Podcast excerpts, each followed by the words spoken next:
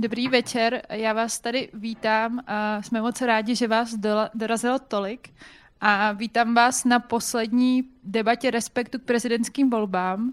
A protože příští, příští týden asi většina z vás se chystá volit a prezidenta na výběr máme dva zajímavé kandidáty, o kterých se tady dneska budeme bavit. Já se jmenuji Andrea Procházková a budu dneska debatu moderovat a nebudu tady sama. Ráda bych představila naše hosty. Začnu takhle nejblíže po mé pravé ruce. Bych ráda představila šéf-redaktora Erika Taberyho.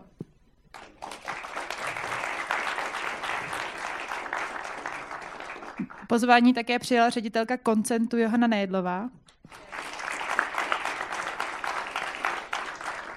Sedí tu s námi autorka Instagramového účtu Jsem v obraze Johana Bázlerová. A čtveřici hostů uzavírá bývalý strateg kampaně Karla Schwarzenberka, který bude mít taky spoustu zajímavých detailů z minulé kampaně. Pardon, Martin Voňka. Já jsem se zaměřila na ty šťavnaté detaily a zapomněla jsem na vaše jméno. Ta debata bude probíhat tak, že my v první polovině si budeme povídat tady, ale v té druhé polovině dostanete prostor vy na vaše otázky. Bude to tak přibližně půl na půl, takže po 45 minutách jsme rádi, že jste přišli, takže byste měli i dostat možnost a často se stává, že mají hosté lepší otázky než uh, moderátoři, tak uvidíme. Já jsem si říkala, že bychom začali takovou jednoduchou rozehřívací otázkou. Stačí vlastně, když řeknete jenom jedno slovo a zajímalo by mě, jak to podle vás dopadne a kdo vyhraje příští týden ty prezidentské volby. Myslím, že můžeme začít tam třeba z kraje a začneme u marketérů a stačí jenom to jméno, klidně, a pak se přesuneme dál. Tak já řeknu dvě slova, věřím tomu, že to dopadne dobře, bude to Pavel. Děkuju. Taky věr. Já jsem jenom chtěla, na to jsem zapomněla, a Johana chtěla, abych řekla, že má a, trochu vychraptilý hlas, takže to není na schvál, takhle normálně nemluví, a, ale já si myslím, že pořád mluví teda docela dobře, takže a, to určitě zvládneme. No, možná už, Maria. možná se to už teď zhoršilo, ale taky věřím, sakra. Já se fakt moc omlouvám dopředu a taky hlavně posluchačům podcastu, ale taky věřím, že vyhraje Pavel. Já, samozřejmě taky věřím, nebo doufám, že vyhraje Pavel, ale zároveň jsem se už začala tak uklidňovat, uh, že když nevyhraje, tak to stejně nějak přežijem, protože už jsme tady uh, delší dobu zvládli s prezidentem, na kterého jsme třeba nemohli být pišný. A navíc na světě třeba jsou lidi, kteří žijou v zemi, kde vládne Putin a taky to nějak zvládnou, takže se připravuju na tu horší stránku. Já si myslím, že to bude Petr Pavel, už protože jsem to řekl předtím, tak nemůžu teď měřit, měnit uh, kabát. A jenom bych chtěl dodat, že ty si řekla, že to je poslední debata, prezidentská debata respektu, tak já doufám, že jenom letos teda. Je to tak. že, že ještě nějaké další bude. Tak pojďme trochu na vážnější notu a respektive to na vás, jak moc budete chtít být vážný, ale tahle otázka by se docela uh, zasloužila. Mě by zajímalo, od každého z vás, co vás nejvíce překvapilo pozitivně a negativně na letošní prezidentské kampani a prezidentských volbách. Děkuji, Eriku. Tak já, já do toho skočím. Je toho víc, uh, začnu asi tím nejčerstvějším, to znamená u toho dru, druhého kola, nebo respektive ten, ten moment po, těsně po tom prvním, a který na to navazu, navazuje, a to je Danuše Nerudová a její přístup uh, k té prohře a ochotě potom jakoby pomáhat v té kampani Petru Pavlovi. Eh, myslím si, že to, jak přijala tu prohru, jak reagovala, všechno, co říkala, nehledala výmluvy a tak dále, si myslím, že je jako obecně pro českou společnost důležitý krok. A myslím, já potom budu psát i v dalším respektu, a myslím, že to je i důležitý krok, eh, že doufám, že už konečně jako se vymažeme takové to vnímání, ženy jsou emotivní, hysterické a muži jsou klidní protože myslím, že ta politika česká i slovenská ukazuje, že, že to tak není, že ta emoce a ta hysterie je na straně mužů víc než na straně žen. A, takže to je jakoby pro mě, eh, nevím jestli překvapení, ale prostě nějaký důležitý moment eh, v, té, v rámci té kampaně u Andreje Babiše vlastně tam moc těch překvapení není. My jsme čekali, že to bude špinavý, chová se špinavě, vytahuje jakoby mm, druh kampaně, který já dlouhodobě považuji za nebezpečný, protože si myslím, že zodpovědný politik si nehraje se strachem svých občanů. Uměle. To je, to, je, to, je, to je důležité říct. A Petr Pavel, myslím si, že, že, že mě asi překvapil možná v tom, že eh, je vidět v něm ta větší asi eh, větší dar pro politiku třeba, než bych původně očekával, protože je to vidět, že on tu kampaň umí, vlastně i ty první debaty, které jsme teď mohli vidět podle mě s Andrejem Babišem, tak eh, zvládá vlastně takhle, jako vedle Andreje Babiše působit rozumně není, jedno, teda není těžké, to si řekněme jako upřímně, ale to, že on, on působí chytře, ale i pohotově je podle mě něco, co by člověk třeba u, u jako diplomata dlouholetého nečekal. Takže negativně nejsi ničím překvapen? Mm, a jako díky tomu, že vlastně my Andreje Babiše známe, tak eh, se to dalo čekat. Eh, je pravda, že asi možná ten, ta míra s tou zhranicí eh, s tou válkou je zase nějaká, nějaký větší dno. Tak jako ta Danuše Nerudová to posunula tu politickou kulturu výš, tak on níž. A vlastně u nás to níž po, po, posouvají už jenom Miloš Zeman a Andrej Babiš posledních deset let, takže oni si jenom střídají v tom, kdo, kdo obhospodařuje to nejnižší patro. Mm-hmm. Děkuji. A Martine, jak na to koukáte vy? Co vás nej- překvapilo pozitivně a co vás překvapilo negativně?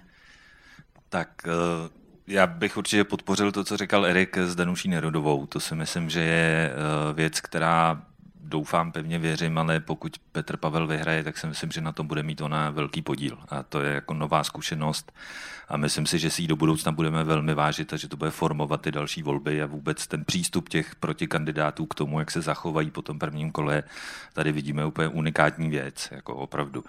Negativně jsem tady nad tím měl chvilku možnost přemýšlet, a vrtá mi to hlavou, teda musím přiznat posledních několik dní negativně jestli překvapilo, nevím, ale jako částečně ano, to je ta ochota toho marketingového týmu, kam zajít. Musím říct, že to je jako velký téma podle mě téhle kampaně, jak eh, ten marketingový tým a zároveň jak na to reaguje ta společnost. Samozřejmě všichni žijeme v nějaký bublině, ale vnímám to, že aspoň někudy se zvedá to téma, jestli vůbec je jako morální tohle to provádět. Občas jsem zaslech, nebo jistě všichni se ptáme, jestli někdo řídí Andreje Babiše. A on ho řídí ten marketingový tým a řídí ho tímhle směrem. Jo. To prostě možná není ani prapodstata Andreje Babiše, to je prapodstata těch lidí. Tak to je pro mě jako získatý branže a já jenom jako prapůvodem nejsem marketér, teda uh, pohybuju se kolem muziky, ale uh, to, co prostě vidíme, jako si myslím, že, že je opravdu jako negativní překvapení této kampaně, jako že se to dá ještě posunout z hlediska toho prodat ten produkt. A pozitivně souhlasím s tou Danuší a pozitivně zároveň vidím to, že ta společnost na tuhle tu negativní situaci vlastně nějakým způsobem reaguje. A myslím si, že i ten přístup trochu se dotknu toho výsledku těch prvních, eh, toho prvního kola, ta společnost si prostě začíná uvědomovat po té třetí volbě nebo během té třetí volby, jak to vlastně funguje. Prostě my jsme něco zažili v tom roce 2013, něco v roce 2018 a to, že ty lidi chápou a je mi jako líto třeba, že ta podpora Danuše Nerudové spadla někam k těm 13,5 nebo 13,9, ale myslím si, že to je důsledek toho, že ta společnost začala chápat, jak vlastně ta volba funguje a, a, a co je jejím výsledkem a jak se v ní má chovat a je to logický, prostě zažíváme to krátce v úvozovkách. Děkuji. Určitě se dostaneme i k tomu marketingovému týmu Andreje Babiše. Johano, stejná otázka. Co tě pozitivně a co tě negativně překvapilo? Tak už tady zazněla Danuše Nerudová a její reakce potom, um, co byly vyhlášený, nebo co zjistila, jak dopadne.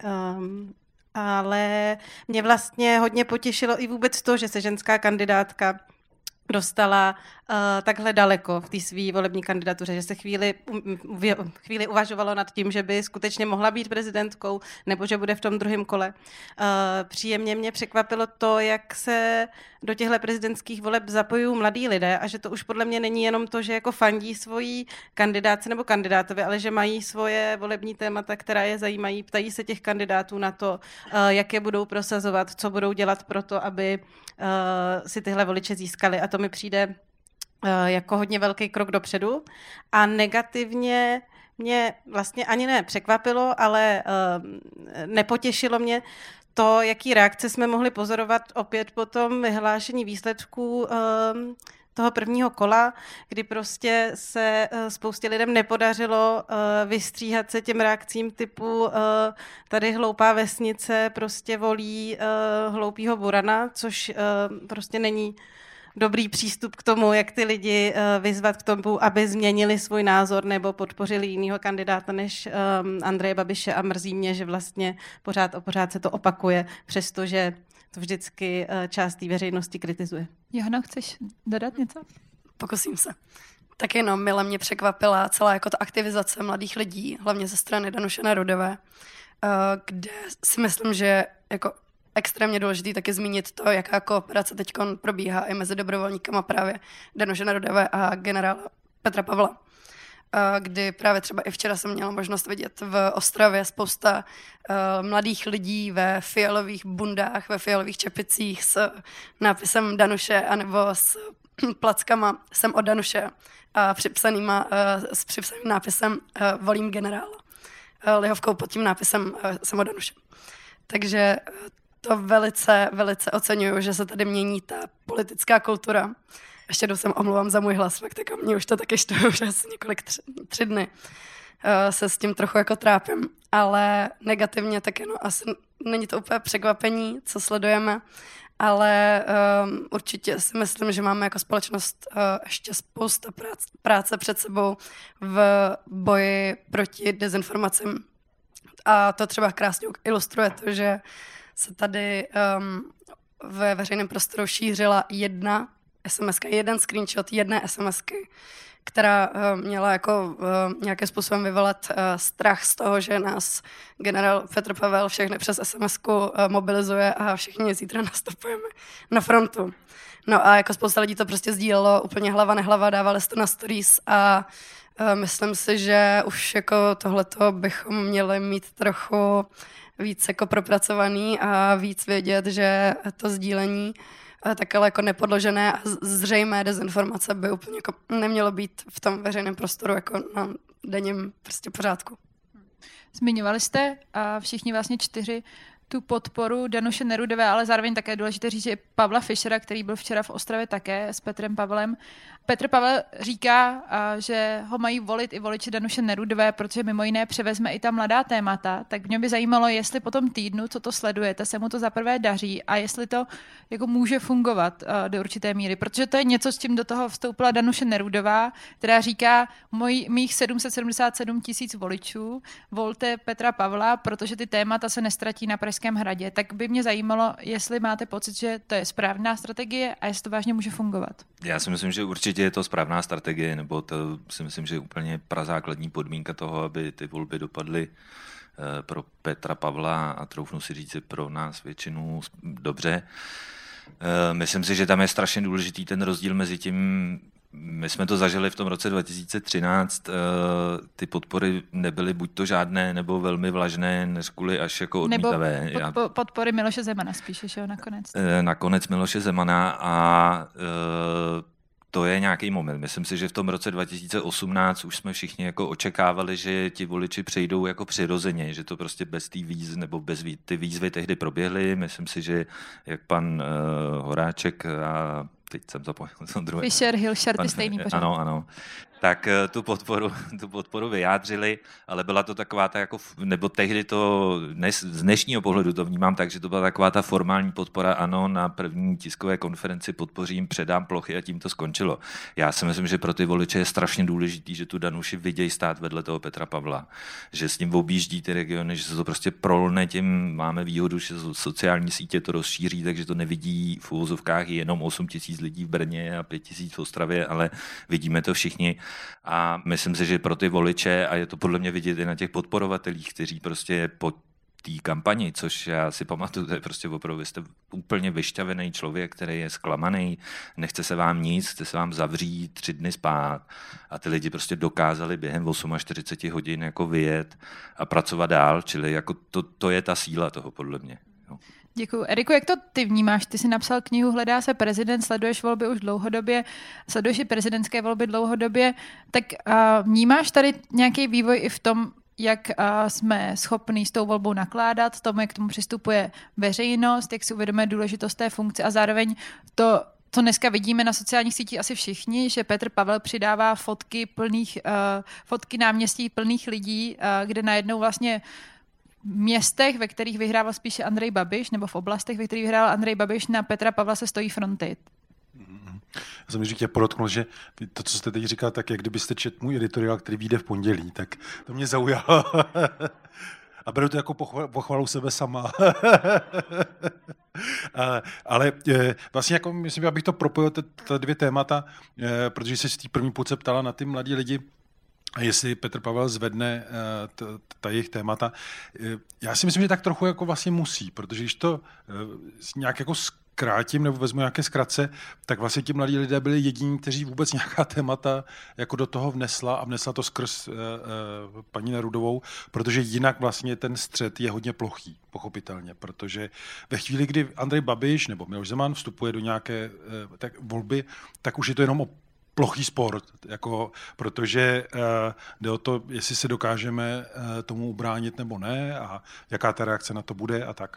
Pokud bychom brali ta témata, která do toho vnáší mladí lidé, to znamená klima, já nevím co všechno, tak to jsou témata, která by měla zajímat úplně všechna, všechny generace. Takže i z tohohle důvodu si myslím, uh, že Petr Pavel by měl jakoby vycítit, že to je něco, co mm, tu společnost zajímá jako plošně, takže vlastně bych řekl, že na to může jedině vydělat, když je, když je akceptuje. A v případě, protože to samozřejmě nevíme, kdyby vyhrál a, a ta témata držel, tak si myslím, že to opravdu prospěje celé, uh, celé té společnosti. Proto bych je očekával, že to tak bude i v těch, teď v té kampani, v tom druhém kole, řekněme, že jsou tam nějaké náznaky toho, že už to jakoby do, do, do těch rozmluv uh, jakoby vkládá. Nicméně pořád je to hodně vyhrocená uh, kampaň, druhé kolo, kde si myslím, že ta věcná témata budou spíš ubývat, nebo že to bude opravdu jako ten střed o, o jakoby principiální hodnoty, uh, kam má Česko patřit, jak má ta společnost vypadat. Jako můžeme říkat, že to je trochu škoda, ale, ale je to prostě logické, jak vedle Andreje Babiše, i díky tomu, že on vlastně nikdy témata konkrétní nevnáší, jako, o kterých by se dalo nějak jako víc, víc mluvit, tak tím pádem se to opravdu všechno strašně sploští. Ještě k, té, k těm fotkám, který jsem zmiňovala, máš pocit, že to, co pa, kampaň Petra Pavla teď dělá, že má jako působit, že on je ten vítěz, který má tu převahu a že vlastně na něj chodí spousta lidí, zatímco na Andreje Babiše, jak vidíme ty videa, čteme ty reportáže, tak zase tolik lidí nechodí. Jestli to má mít tuhle emoci pozici toho, že on je ten jasný kandidát, za kterým stojí vlastně většina společnosti? Nevím, jestli většina společnosti, ale rozhodně tomu jakoby říká a myslím, že tím cílem je říct, že je to občanský kandidát, kterého ta společnost chce. Je to mimochodem a si myslím i rozdíl pod těm pět, před pěti lety, kde Jiří Drahoš v tom druhém kole takovouhle podporu veřejnou, myslím, že neměl, nebo takhle jakoby mm, jako výraznou. A pro každého politika mít v městech mimo Prahu, mít větší počet lidí je důležitá zpráva, pochopitelně, protože to má smazávat ten pocit, že to je kandidát jenom jedné části, protože já souhlasím s tou zmínkou, že myslím, že úplně to nejhorší, co může udělat podporovatel kohokoliv říct, je, že nějaká hloupá vesnice, nejenom, že to ty lidi uráží, ale navíc ono to vůbec není pravda. To je strašně důležité říct, protože ono to, jako to chce Andrej Babiš nebo předtím Miloš Zeman eh, jakoby zdůrazňovat nebo vytvářet tu, tu umělou realitu, protože se potom podíváme na ta data, tak jako tam nejde říct, že 90% vesnic nebo menších měst je pro Babiše a, a 10 pro uh, Petra Pavla nebo někoho jiného. Ta, uh, ta podpora jakoby různě jakoby se, se, se houpá, takže tohle je úplně umělý střed, který pomůže vždycky jedině uh, uh, lidem, kteří tu společnost polarizují. To znamená tady v tom případě Andrej Babišovi. Johano, ty jsi měla být v expertním prezidentském týmu Danuše Nerudové a bavili jsme se tady o tématech, který ona nese, což ty si toho tvořila důležitou část, respektive měla stvořit toho budoucího týmu jako ředitelka koncentu, která, který otvírá dlouhodobě tady témata sexuální výchovy nebo redefinace, znásilnění v trestním právu a podobně.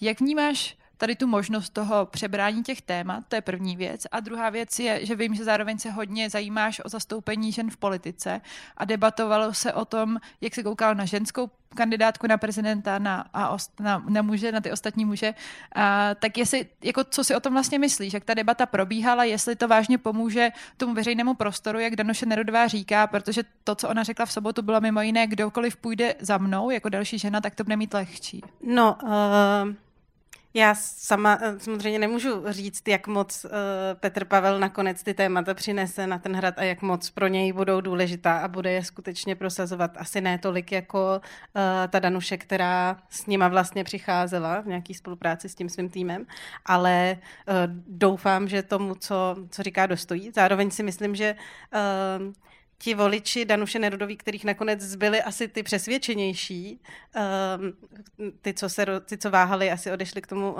Petru Pavlovi rovnou, tak ti asi budou přesvědčeni tím, že Danuše uh, jako stojí vedle toho Petra Pavla a říká, já se postarám o to, aby, aby ta témata nesl, protože to podle mě jsou lidi, kteří ji uh, považovali za autentickou, ne ti, co ji za neautentickou považovali.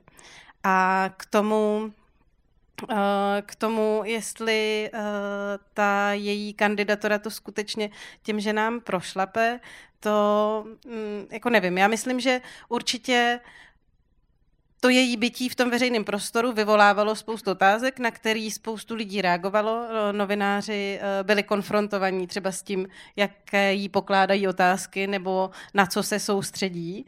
A určitě eh, část i těch novinářů a novinářek si to zapamatuje a příště tohle třeba opakovat nebude. Určitě to neznamená, že to budou všichni. A část té veřejnosti taky viděla vlastně, co se v tom prostoru děje a může nad tím nějak přemýšlet. Takže si myslím, že jako efekt to určitě mít bude, ale jestli to určitě bude mít ta další žena jednodušší, to podle mě se říct nedá. Podle mě to pořád bude mít těžký, protože to pro ty ženy v tom veřejném prostoru je prostě náročný, čelí um, mnohem větším útokům a jedna kandidatura tohle to nezmění. Je to jako dlouhodobá práce, ale to, že se o tom prostě bavíme, určitě přispívá k tomu, aby se to proměňovalo. A bylo něco, co tě třeba zarazilo v té diskuzi ve smyslu, jako negativního, že jsme se někam neposunuli, co se vztahovalo třeba ke komentování Danuše Nerudové, anebo naopak vlastně tě i něco pozitivně překvapilo? No, tak uh, myslím, že hrozně dlouho jsme naráželi na to přirovnávání k té Čaputový, um, což vlastně glosovala i pak sama Danuše Nerudová, že jako každýho uh, kandidujícího muže nepřirovnávají k jinému mužskému kandidátu, jenom protože má krátký tmavý vlasy nebo šedý vlasy. Um, tak to mi vlastně přišlo jako um, hodně um, nic neříkající, to, že ji uh, porovnávají s touhle, s touhle prezidentkou. A vlastně jako ta opakovaná debata o tom, jak moc je Danuše Nerudová opravdová a jak moc není a jestli teda vlastně než se nějaký obsah a jestli ví, co říká, mi přišla hodně neférová, protože Petr Pavel jako taky nenesl nějaký hodně konkrétní, obsažný, jasný, uh, široký program podle mě a k té uh, Danuši Nerudový mi to přišlo výrazně nespravedlivější. Johano, já jsem se chtěla zeptat vlastně na, jak se koukáš na zapojení influencerů do té kampaně u, té, u Danuše Nerudové a její, její případný vliv teď před tím druhým kolem. A protože a já, když jsem byla ve štábu Danuše Nerudové, tak tam spousta mladých lidí říkala, že teda možná toho Petra Pavla volit budou, ale že má problém třeba s jeho komunistickou minulostí, tak jestli znáš i někoho, kdo volil Danuši Nerudovou a nebude volit Petra Pavla v druhém kole? No, to je, to je dobrá otázka. Popravdě eh, z mojí bubliny lidí mám pocit, že nějakým způsobem se teď jako všichni snaží fakt jako aktivizovat a vyzývat i své okolí. Ať už to jsou nějakým způsobem jako lidi aktivní na sociálních sítích, nebo um, moji vrstevníci, tak nějakým způsobem um, jim jako jde o to, aby uh, se nedostal na hrad Andrej Babiš. Takže uh, vlastně bych řekla, že to vyplývá i z těch dnešních výsledků um, agentury Median, která vlastně určila, že nějakých 82% lidí se chystá k volbám a velký, velké procento z voličů právě Danuše Nerudové je přesvědčeno, že volit bude a právě podpoří nejspíš uh, generála Petra Pavla. Mhm. Já, já ten průzkum tady mám, ono je teda otázkou, jak moc uh, to tak dopadne nebo ne. Má to být nějaký bleskový průzkum, kdy uh, se volební účast hodnotí až na 82% voličů, 9% je rozhodnuto, že k volbám nepůjde a podle Meneru se chtějí příští týden k volebním urnám dostavit nejčastěji lidé ve věku 18 až 29 let, vysokoškoláci a voliči současných favoritů Petra Pavla a Andreje Babiše. A pak existují jiné průzkumy, které říkají, že ta volební účast bude o trošičku nižší, než byla v prvním kole, takže je otázkou, jak to bude. Já bych se možná chtěla přesunout k tomu marketingu. Vy jste tady zmiňovali, myslím, že to je velké téma voleb, a těchto voleb a, a když jste říkal, že to je bezprecedentní, tak ten marketing teď vypadá ze strany třeba Andreje Babiše. Tak já jsem dneska četla příspěvek na sociálních sítích Anny Šavit, což je bývalá marketérka původně Karla Schwarzenberga a poté hnutí Anna ve volbách 2013, která napsala, že něco je kampaň a něco jsou, teď cituji, blitky a, a že, že volí generála Pavla, což mi přišlo vlastně hodně odvážné od někoho, kdo dřív dělal kampaň pro Andreje Babiše. Tak jak se na to vydíváte? Má negativní kampaň nějakou hranici, která se i může vymstít kandidátovi? Rychle zareaguju na tu poslední otázku. Já doufám, že se nepletu, ale já, když jsem slyšel ten začátek tiskové konference Andreje Babiše těsně po tom prvním kole, a já jsem někam přejížděl v tu chvíli, tak jsem to vypínal v momentě i trochu záměrně, když přirovnal pana Pavla k Putinovi. A napadlo mě někde tady vzadu a říkal jsem si, tak to možná přepálili, jo? protože ono jako tahle ta, uh, ta věc v té společnosti, já nevím, jestli si vzpomenete, když uh, se Andrej Babiš obouval hodně ostře do Kalouska, pak se taky zvedla trochu taková obraná vlna jako vůči tomu Kalouskovi. Teď vůbec nehodnotím, kdo, kdo měl pravdu a neměl. Ale tak to bylo jako maličko mě napadlo, ale samozřejmě může, možná je to přání otce myšlenky. Jo. Ale myslím si, že to prostě jako nějaký hranice na tu společnost má. A zase jako od třeba toho roku 2013 přibylo, nevím, řádově 800 tisíc voličů, který tehdy nevolili, prostě nějakým způsobem se to proměňuje, něco zažíváme, takže já jako věřím, že to prostě ty hranice má. Já jenom drobně na vysvětlenou, Anna Šavit, eh, tehdy to byla Anna Matušková, s náma spolupracovala na té kampani Karla Schwarzenberga. My jsme vlastně, já jsem s ní třeba spolupracoval velmi úzce, pro mě bylo, já nejsem vzděláním člověk, který by měl vystudovanou nějakou analytiku nebo, nebo politologii, a, tak my jsme se tak docela dobře doplňovali. Ona byla hodně taková, jako e, měla prostě to akademické vzdělání v tom, takže mě poskytovala nebo nám celému tomu týmu nějaký pohled jako standardní na ten marketing a my jsme do toho vnášeli možná víc nějaký emoce a to bylo jako plodný ta naše spolupráce. A jenom na vysvětlenou to, že ona tehdy třeba přešla jako na tu stranu e, Andreje Babiše, respektive hnutí ANO. Já si myslím, že tyhle ty volby v roce 2013 jako vyvolaly takový pocit, že ten marketing má nějaký smysl. Teď vůbec nehodnotím, jestli byl dobrý nebo špatný, ale že vlastně je to důležitá součást těch, těch strategií a, a vůbec jakoby rozhodování těch voličů.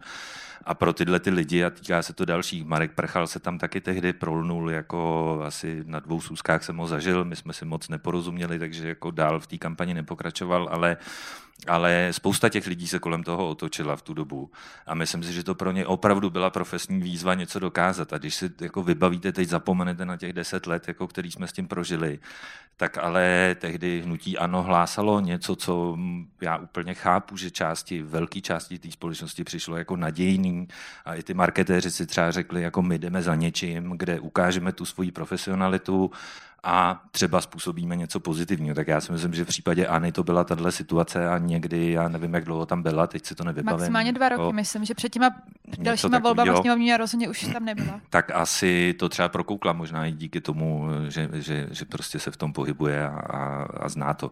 Tak eh, to je takový pohled na to, jako eh, jestli to může prostě způsobit nějaký odpor, já si myslím, že ano, samozřejmě je to jako pozvolný proces, ale mám pocit, že ta společnost už začíná být opatrnější.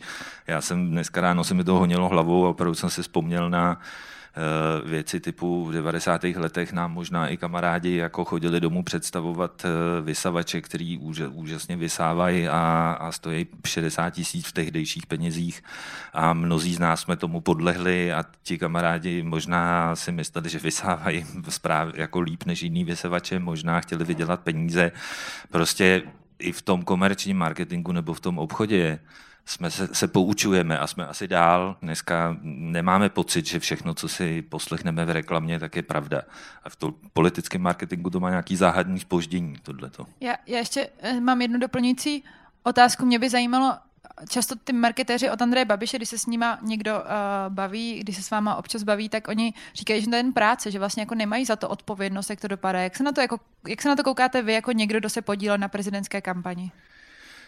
No, odpovědnost za to člověk má. Mě třeba samozřejmě celý těch deset let trápí, jestli jsme to opravdu neskazili, takže jako tu odpovědnost za to prostě opravdu člověk cítí. To tak jako není možný, že by ji necítil. Ale myslím si, že tahle generace jako trochu upřednostňuje jako generace, já jsem podle mě stejný plus minus stejný ročník jako Marek Prchal, všichni tyhle kolem. My jsme možná trochu ujeli prostě na tom osobním prospěchu. Jako to si myslím, že je prostě něco, co těm lidem úplně zastínilo mozek a to, že jsem dokázal jako vyhrát ten zápas, je prostě pro ty lidi daleko větší satisfakce, než to, jestli dokázali přinést té společnosti nějakého dobrého politika nebo dobrý směr. Já si myslím, že to je v tom. Eriku? Já jsem uh, právě chtěl jakoby navázat uh, na, to, na, co, na co jsi se ptala, tak jsem chtěl Pardon. reagovat ještě předtím úplně v pohodě.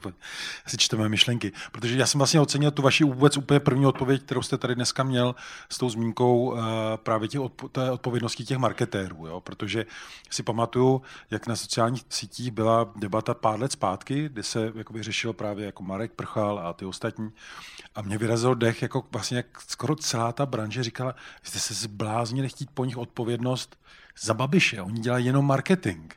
A já jsem si říkal, no to, to vy jste se zbláznili, že si myslíte, že se to dá oddělit. Přeci, jako člověk se, eh, kor v politice, jako věřím, že asi u jogurtu, když bude člověk jako podporovat, tak pro, třeba jí něco jiného, ale jako v té politice, co ovlivňuje tu společnost, si neumím představit to rozpojení s tou, s tou odpovědností. A dneska samozřejmě už vůbec, jako eh, Andrej Babiš by bez nich nebyl prostě nebyl. To znamená, oni se musí srovnat, a asi si to srovnali, uh, protože jsou v tom pořád, jako to svědomí, že prostě někoho takového jako u té, uh, v té politice drží. Uh, to je jedna věc. A druhá, když jsi zmiňovala u té negativní kampaně, já jsem sám jako zvědavý v tomhle tom, jak ty volby dopadnou, protože my jsme vlastně viděli dvoje volby, kdy negativní kampaň jednoznačně vyhrála a uspěla. A teď je otázka, jestli ta míra eh, nepřekročila nějakou mez a já jsem se třeba bavil se slovenskými kolegy, kteří mě upozorňovali na to, že mají pocit, a to je vždycky někdy dobré, když člověk jako slyší to, ten pohled z toho vnějšku, že mi to trochu připomíná souboj Fico-Kiska kde to v chvilku vlastně bylo velice podobné, ale pak uh, Fico vytah uh, tu scientologii a nevím co všechno. A ta společnost najednou měla pocit, že tam je jako strašně agresivní, pořád řvoucí chlap, Eh, a vedle toho stojí nebo sedí eh, asi klidný chlápek, který neměl předtím nic společného jakoby s politikou a, a měli pocit trochu studu vlastně za toho Fica. A najednou, že ty preference se začaly jakoby rozvíjet, teda jako roz, roz, roz, rozcházet. Takže uvidíme, jestli tady opravdu nenastal ten moment, kdy Eh, to Andrej Babiš prostě přestřehl a, a jsem zvědav na to, jestli třeba ta citlivost té společnosti roste, což může svědčit, nebo co by proto mohlo svědčit je i to, co tady zaznělo, je spousta nových uh, voličů, mladší generace uh, a ta mladší generace není úplně naladěná na někoho, kdo na ně řve, uh, nebo kdo obecně, jakoby, kdo řve. Takže uvidíme, jestli třeba tohle v tomhle ohledu ty volby budou jako zlomové, že, že se už najednou i ti eh, jako radikální politici budou muset počítat s tím, že to Česko chce i volit trochu jinak.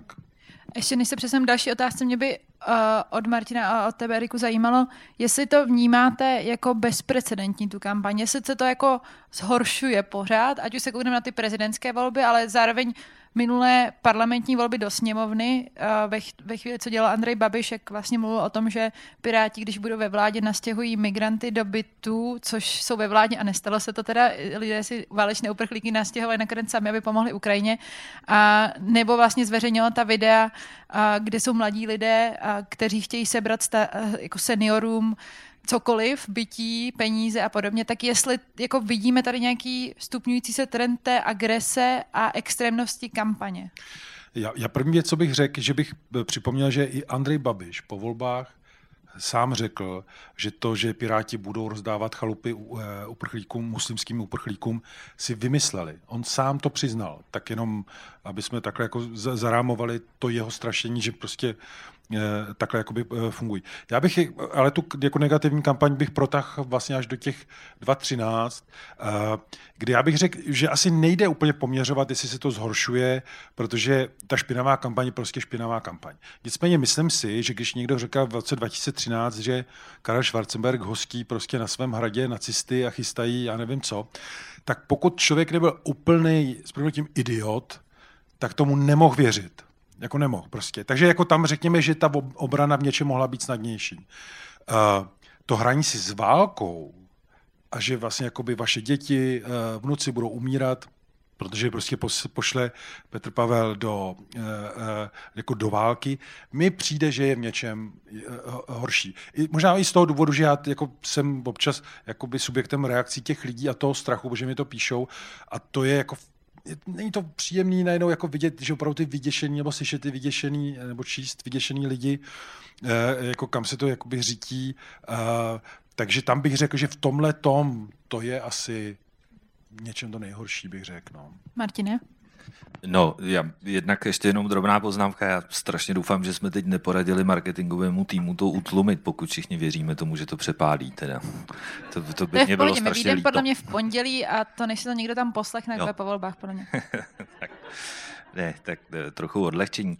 V zásadě souhlasím, já přesně, ono se podle mě nedá posoudit, jako co je horší a co je lepší, protože prostě pro každého toho člověka je něco víc děsuplné, čili jestli jako někoho víc děsilo eh, to, že se navrátí majetek jako eh, obyvatelům Sudet, a nebo pak to, že přijdou migranti, nebo dneska to, že bude válka, je jako hrozně těžko porovnatelné, to je subjektivní pocit ale myslím si, že jako by se zhoršila ta bezskrupulóznost a otevřenost toho, že jako já jdu těm lidem lhát, abych urval ten post, jako dřív se to ještě jako aspoň z půlky ta kampaň schovávala třeba za nějaký jako pozitivní sdělení zároveň, nebo prostě když Miloš Zeman tvrdil zastavím Kalouska, tak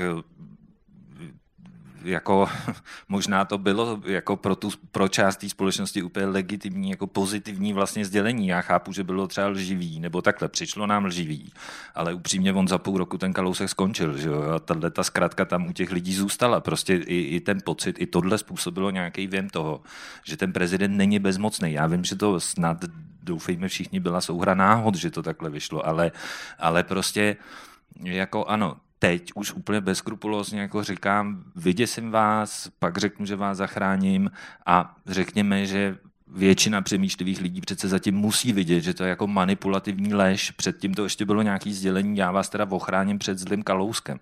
Ale teď je to prostě čistě účelová věc, nebo já v tom nevidím nic jiného než ten účel. Karel Havlíček nám dneska v rozhovoru, který teď za chvilku možná bude už na webu Respekt, řekl, že účel světí prostředky. Takže potvrzuju. Uh, Johana, ty chtěla něco dodat? Jo, já bych jenom v krátkosti reagovala. Uh, právě na to, co teď bylo řečeno s tím, že uh, právě v tom případě, kdyby vyhrál Andrej Babiš, tak si myslím, že se jako uh, v těch politických kampaních ukáže, že se vyplatil lhát, což mi přijde jako docela strašidelný. A že vlastně by nastavil takový jako nový pořádek, že když budete lhát, tak prostě se vám jako podaří vyhrát volby po několikáté.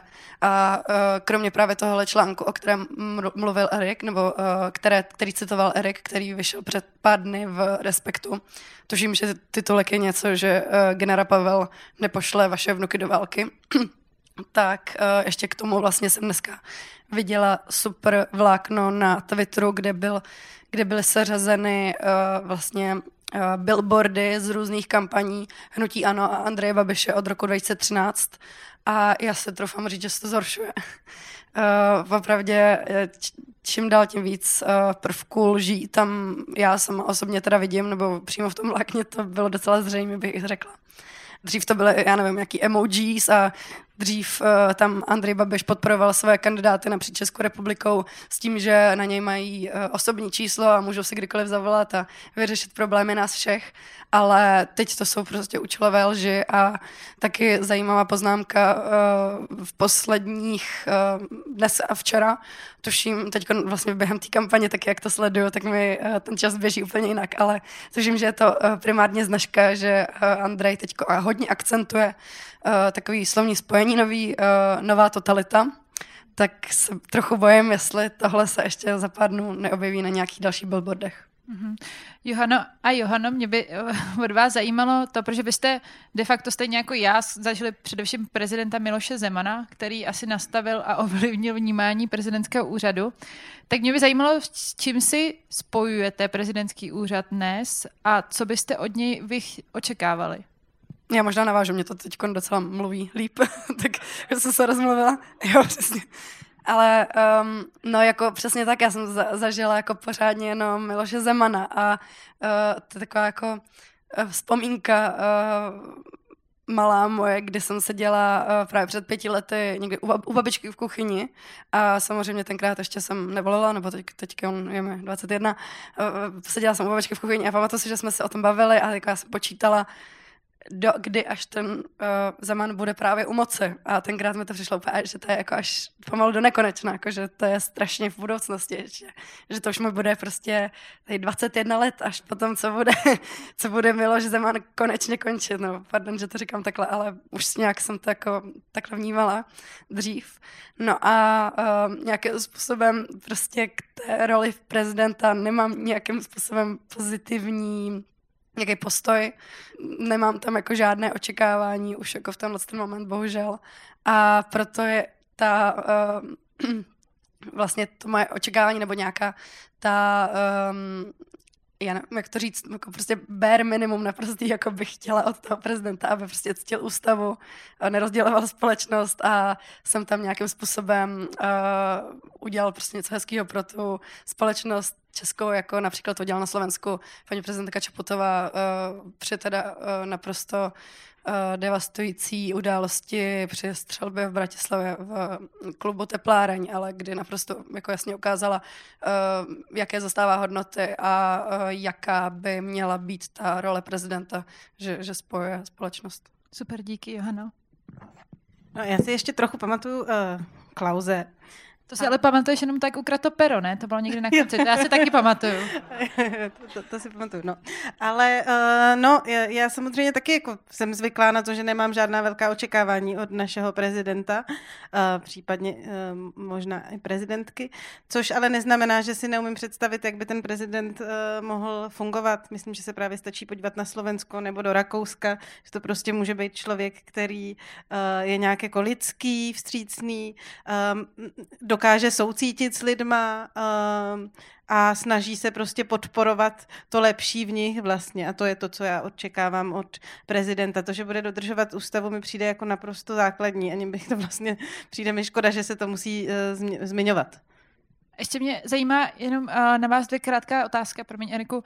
Já jsem se vlastně chtěla se to, vy jste se obě hodně aktivně zapojili do, t- do těch kampaní, ne jako třeba ani konkrétních kandidátů, ale do toho veřejného prostora, veřejné diskuze. Tak co byla ta motivace? Byla ta motivace to, že už si zasloužíte někoho jiného než Miloše Zemana, respektive někoho podobného Miloše Zemany na Pražském hradě? Tak uh, my jsme se s koncentem zapojili, respektive jsme se nějak snažili informovat o postojích kandidátů k tomu tématu nápravy definice znásilnění a to proto, že máme hodně sledujících na sociálních sítích, kteří nás sledují kvůli tomu tématu, který řešíme a přijde nám důležitý jim říkat, že pokud jim přijde důležitý téma, tak by měli přemýšlet i nad tou politikou, protože mi ještě pořád přijde, že část z nich to tak eh, jako nevnímá a necítí, takže my se je snažíme nějak kontinuálně edukovat v tom, že uh, oni jsou ty voliči a voličky a to, jak volí nebo nevolí, je prostě důležitý a dotýká se to těch jejich uh, každodenních starostí nebo zájmů. Tak proto jsme se snažili vlastně pořád jako opakovat, co, že tohle je třeba téma, ke kterému se ty prezidentští kandidáti můžou vyjadřovat a snažili jsme se uh, to, to co nejvíc do toho veřejného prostoru do, dostávat. A já jsem se pak uh, do toho ještě víc nějak zapojila tím, že jsem se stala tou uh, jednou z těch mladých expertek Danuše Nerudové, což ale zároveň já jsem jako nebrala jako nějakou a priori podporu Danuše v tu dobu, i když nakonec těsně před volbama jsem jako uh, napsala, že ji budu volit, ale brala jsem to jako, že to je jako kandidátka, která mě oslovila a tí radím s nějakýma věcma a kdyby mě oslovil Hilšer, tak mu taky budu ráda radit s těmahle věcma a kdyby mě oslovil nevím jestli Bašta, ale... Možná, ale ten řekl, že skoro by byl feminista, že mu to nevadí, ne? To jsem slyšela. Jo, ale pak řekl, že ať se to ten souhlas moc neřeší, protože to by se pak už nikdo neseznámil, nebo by všichni někoho znásilnili. Aha. Dobře, Johano. Mě baví, jak jsme tady dvě Johany, to jsme ještě nestalo v jedné debatě. Mám to jednoduché dneska, jo, je to, to pravda. Super. Ale um, no, jako já jsem byla takový aktivní pozorovatel, taky bych to tak možná nazvala. A, a teď už vlastně asi jako to ničemu neuškodí, když řeknu, že taky mi byla původně jako nabídnuta role právě na pozici v tom expertním týmu. Ale necítila jsem se jako, že jsem v té správné pozici, že bych uh, to měla přijímat, ačkoliv si toho velice vážím. no a přijde mi, že ta podpora od těch jako mladých lidí, včetně uh, právě uh, toho, že přímo jako ten tým Danuše Nerudové jako vyhledával uh, tu expertní, uh, expertní názory od uh, mladých lidí pod nějakých 35 let, když bych to měla uh, takhle, takhle uh, nějak jako orámečkovat. Tuším, že to bylo lidi do 35 let právě v tom expertním týmu u té Danuše Nerudové, tak mi přijde uh, taky zase úplně jako naprosto, naprosto jasně deklarovaný level up v té politické kultuře uh, a to takové, že vlastně není jim jedno, co si myslí mladí lidé. Super, děkuji. Eriku? Já jsem k té, k té otázce na ty prezidenty, kdo co k, pamatuje, tak já si musím už jako mys, mysli přešaltovat teda do té starší generace, eh, protože já si pamatuju Václava Havla a já jsem eh, s ním dělali pár rozhovorů a nedávno mě oslovili, že vzniká takový velký dokument, kde se snaží, jako filmový dokument, se sbírat ty různé nejenom eh, video eh, nahrávky, ale i audio jestli by tam nezaznělo něco třeba. A tak jsem si procházel, protože některé už díky té digitalizaci už člověk natáčel i na to, co si mohl uložit. A, a pustil jsem tam kousek jakoby rozhovoru s uh, Václavem Havlem.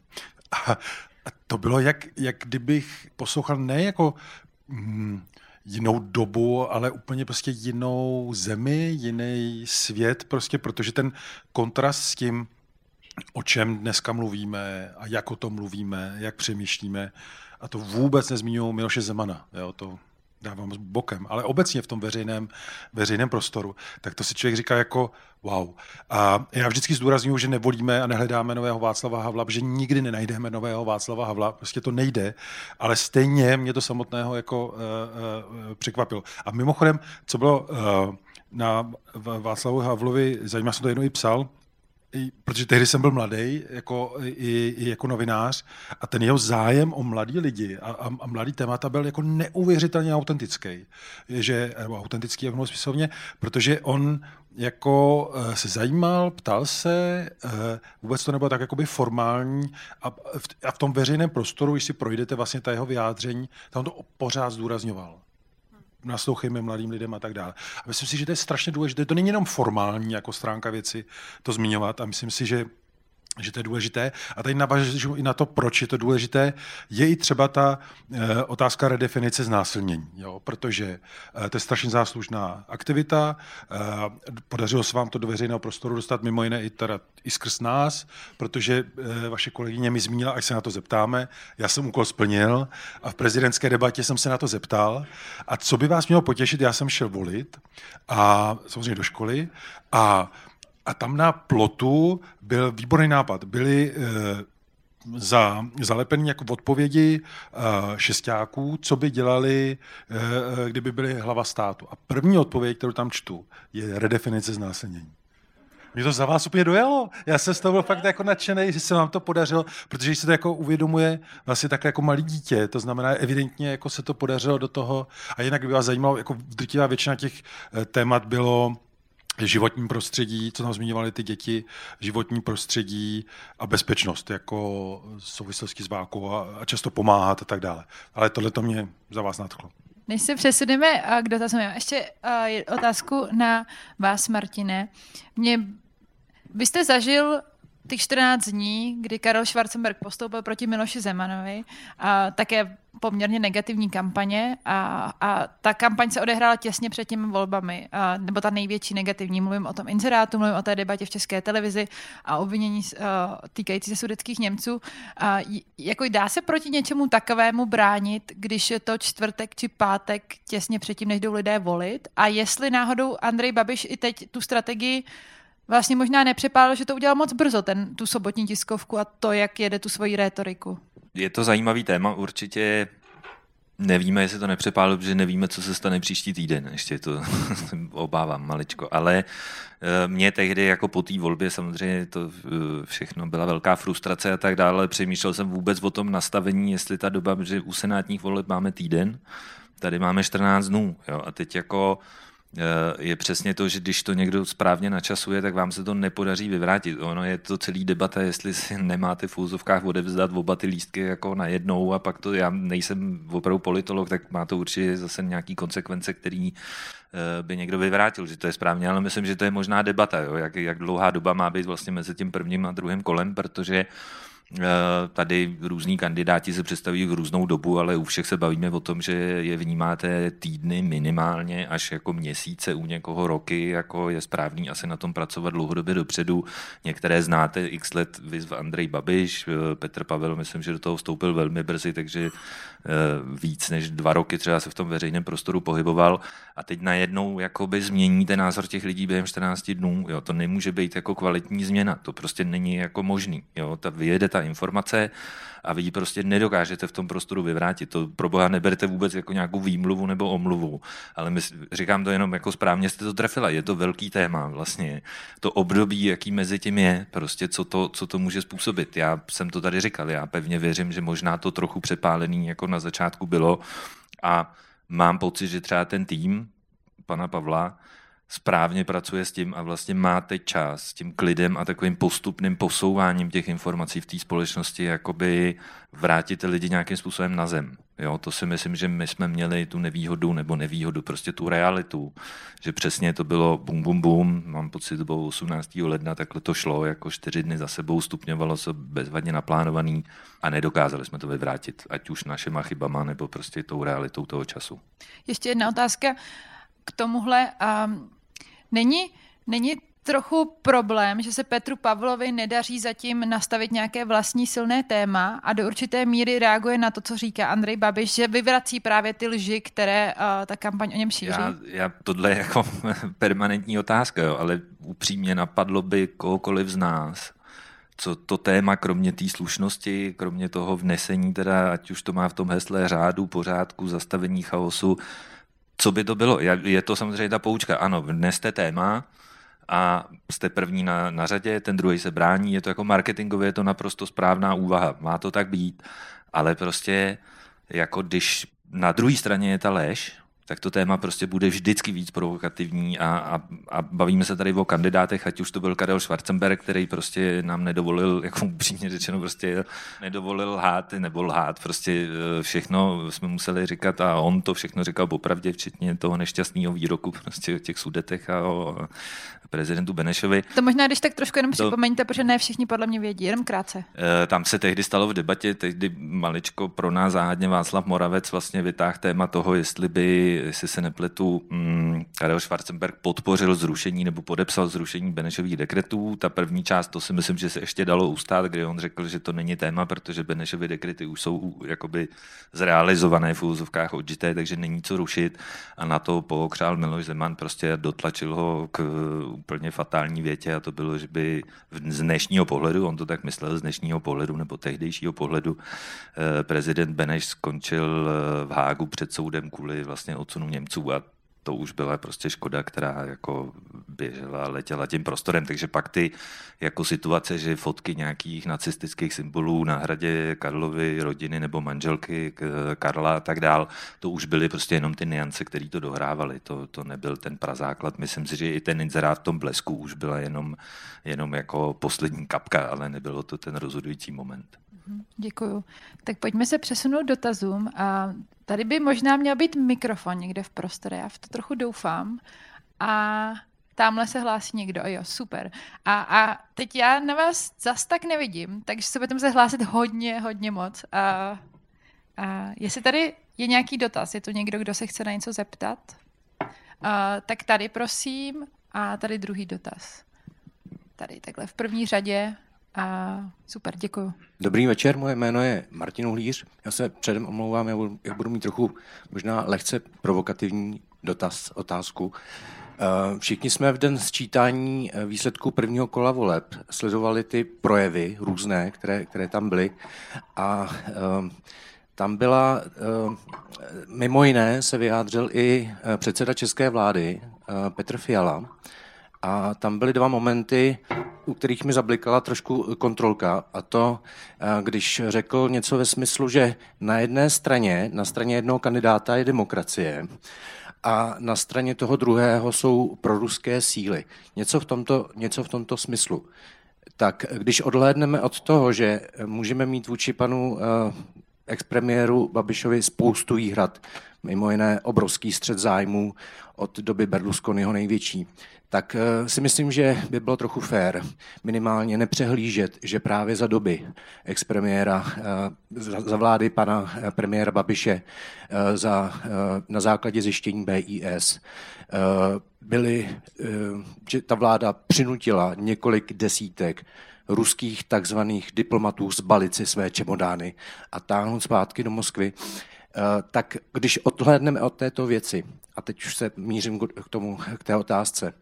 Je tady dva miliony občanů, kteří volili eh, v tom prvním kole eh, prezidentského kandidáta Andreje Babiše. To vyjádření jako kdyby, a může být jenom můj subjektivní dojem, eh, jako kdyby označil těchto dva miliony českých občanů za nedemokratické nebo dokonce pro ruské. A teď jak to položit ten dotaz? Neměl by se český premiér vyjadřovat k českým občanům více s respektem. Děkuji. Děkuji za dotaz. Kdo se to chce ujmout? Eriku? Já dám v jedné věci obecnou uh, odpověď. Já si myslím, že uh, a jsem to zastánce, snažím se to sám vy, vy, vystříhat, uh, hodnotit voliče kohokoliv je mnohem problematičtější a rizikovější a mnohdy nefér, než hodnotit konkrétní lidi. To znamená, já myslím, že politici mají mluvit o oponentech, vy, eh, popisovat jejich chyby a eh, voliče v tomhle ohledu nechat stranou. Eh, myslím v, té, tém, v tom paušálním tématu, protože já souhlasím s vámi, že nejde říct, že kdo je volič Andreje Babiše, tak je stoupenec Ruska nebo něco takového. To, že Andrej Babiš v té kampani teď hraje ruskou kartu, aniž by si to možná uvědomoval, tak to tak prostě je, to tak je a myslím si, že o tom bych mluvil, eh, ať už být eh, premiérem nebo eh, kýmkoliv jiným. Nikdo? Dobře. Tak a tady byl dotaz a tady přesně v třetí řadě a tady na vaší levé straně. Dobrý den, Bergman jméno Já mám jednoduchou otázku. Vy, vy jste tady rozbírali to, že, nebo i v časopisu píšete o tom, že vlastně pan Petr Pavel nenastoluje vlastní otázku. To před chvilkou se o tom bavili. Já, moje otázka je jednoduchá. Jak to má udělat, když čelí vlastně dotazu těch novinářů, který se na něco ptají a on vlastně na to musí reagovat? Tak to by mě zajímalo, jak to, jak to může udělat. Já bych tady dal uh, příklad již zmiňované, zmiňované Danuše Nerudové, která třeba v těch debatách, když byla, tak často na něco byla dotázána a ona jako dala třeba větu k té odpovědi a, a pak nastolila to, co se podle ní má, má řešit. Je pravda, že to je těžké, protože ta situace je vyhrocená, pochopitelně hrozí, že budete naopak působit, že se té odpovědi vyhýbáte a nastolujete vlastní téma, ale myslím si, že k umu politika patří, že si najde tu cestu, aby akcentoval nějaké, nějaké téma.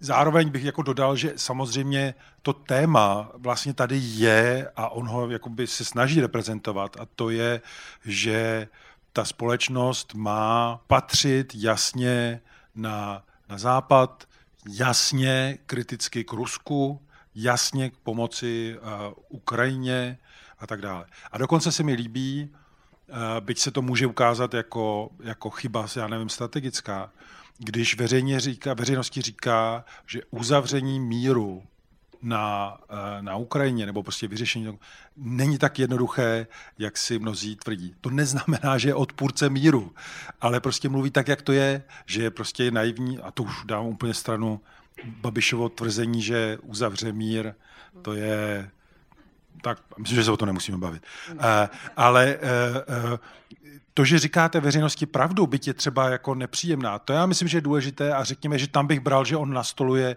tohleto téma.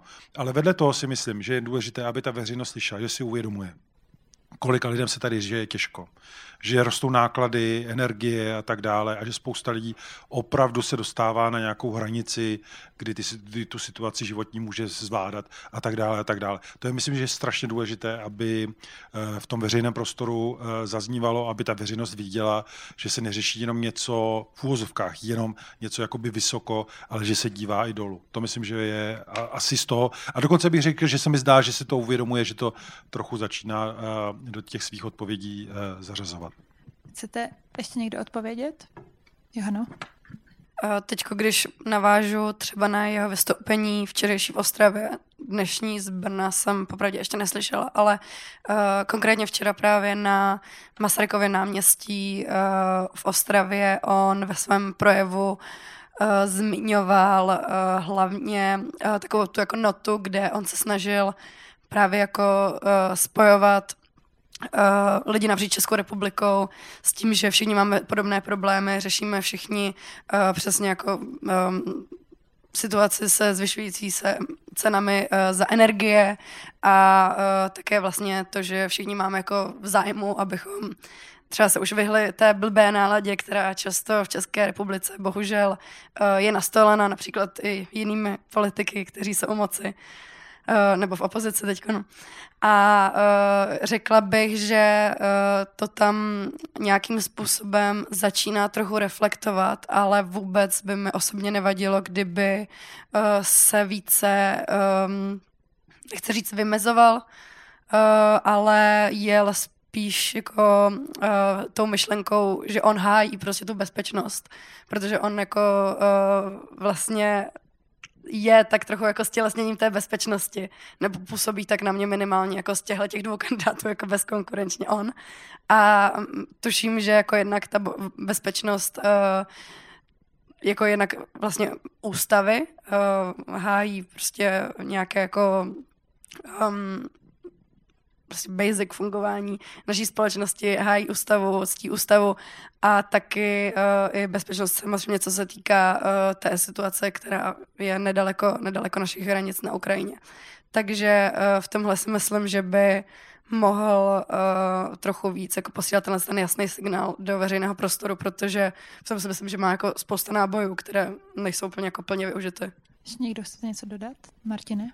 Já jenom v rychlosti pochopil jsem to správně, tu otázku, takže to je jaký mírný dloubanec do těch otázek, vlastně, kterému kladou ta média. Je to, jako chápu to správně, že, že nemá ten prostor?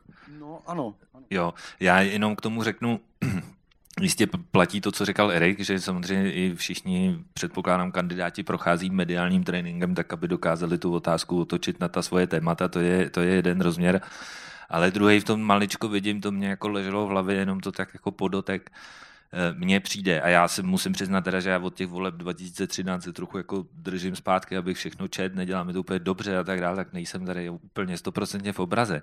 Ale působí na mě, že v těch médiích třeba se strašně často jako nebo z větší části procent řeší jakoby ta kampaň, jo? jestli teda ty marketéři jako to udělali správně, jestli bylo strategický to, co ten člověk řekl, nebo to, co neřekl, jestli teda vyjel s tím tématem, nebo nevyjel s tím tématem. Jak kdyby jako jsme sledovali ten hokej a koukali jsme se na ty kličky, jo? ale jako nekoukáme se na to, jestli teda ten gól je jako férovej, nebo jestli ten rozhodčí to odpískal.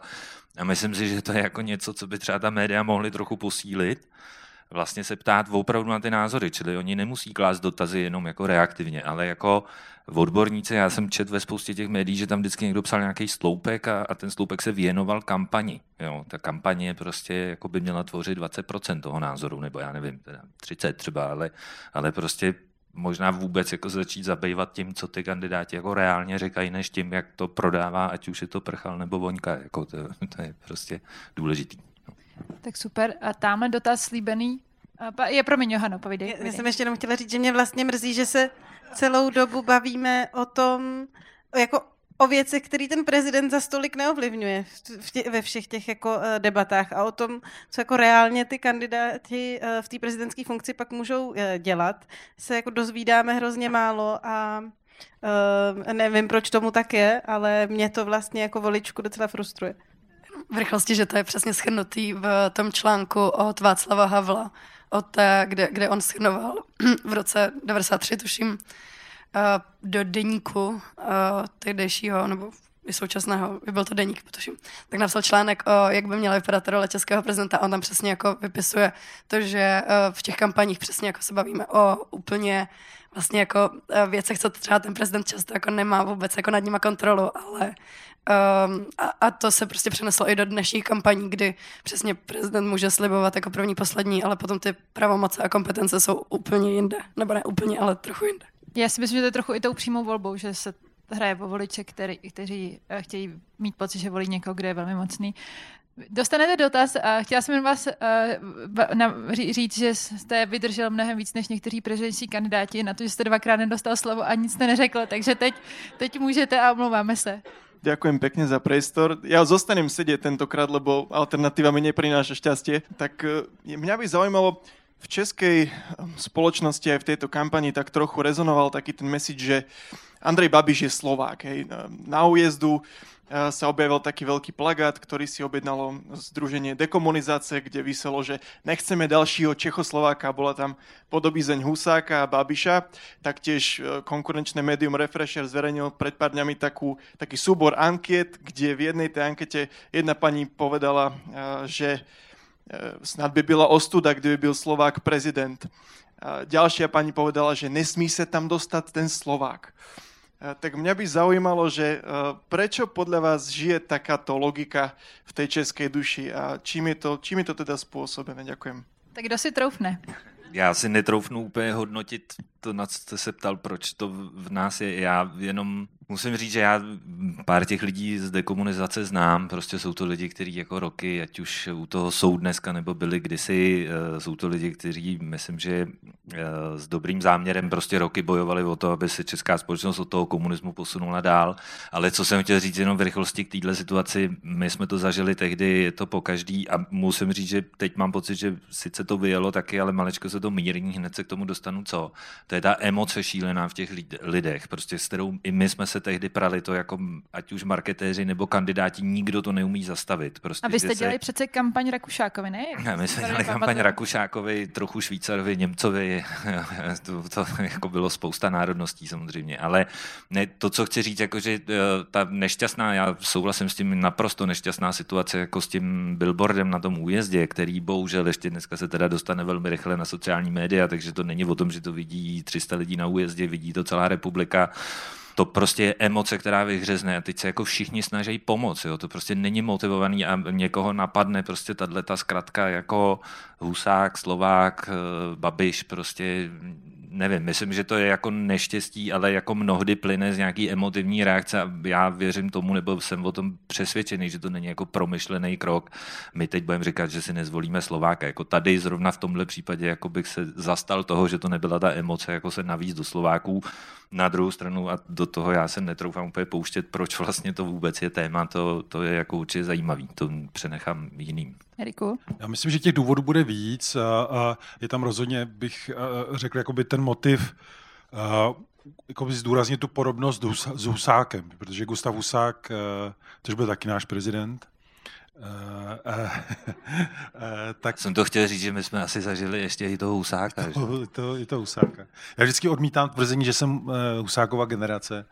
Já říkám, že jsme Havlova generace, ale uh, k tomu, a, že Husák mluvil přesně, jako mluví Andrej Babiš. Mnohdy obsahově, ale on, mě takovou, on, on se snažil mluvit česky a dával do toho slovenský slova.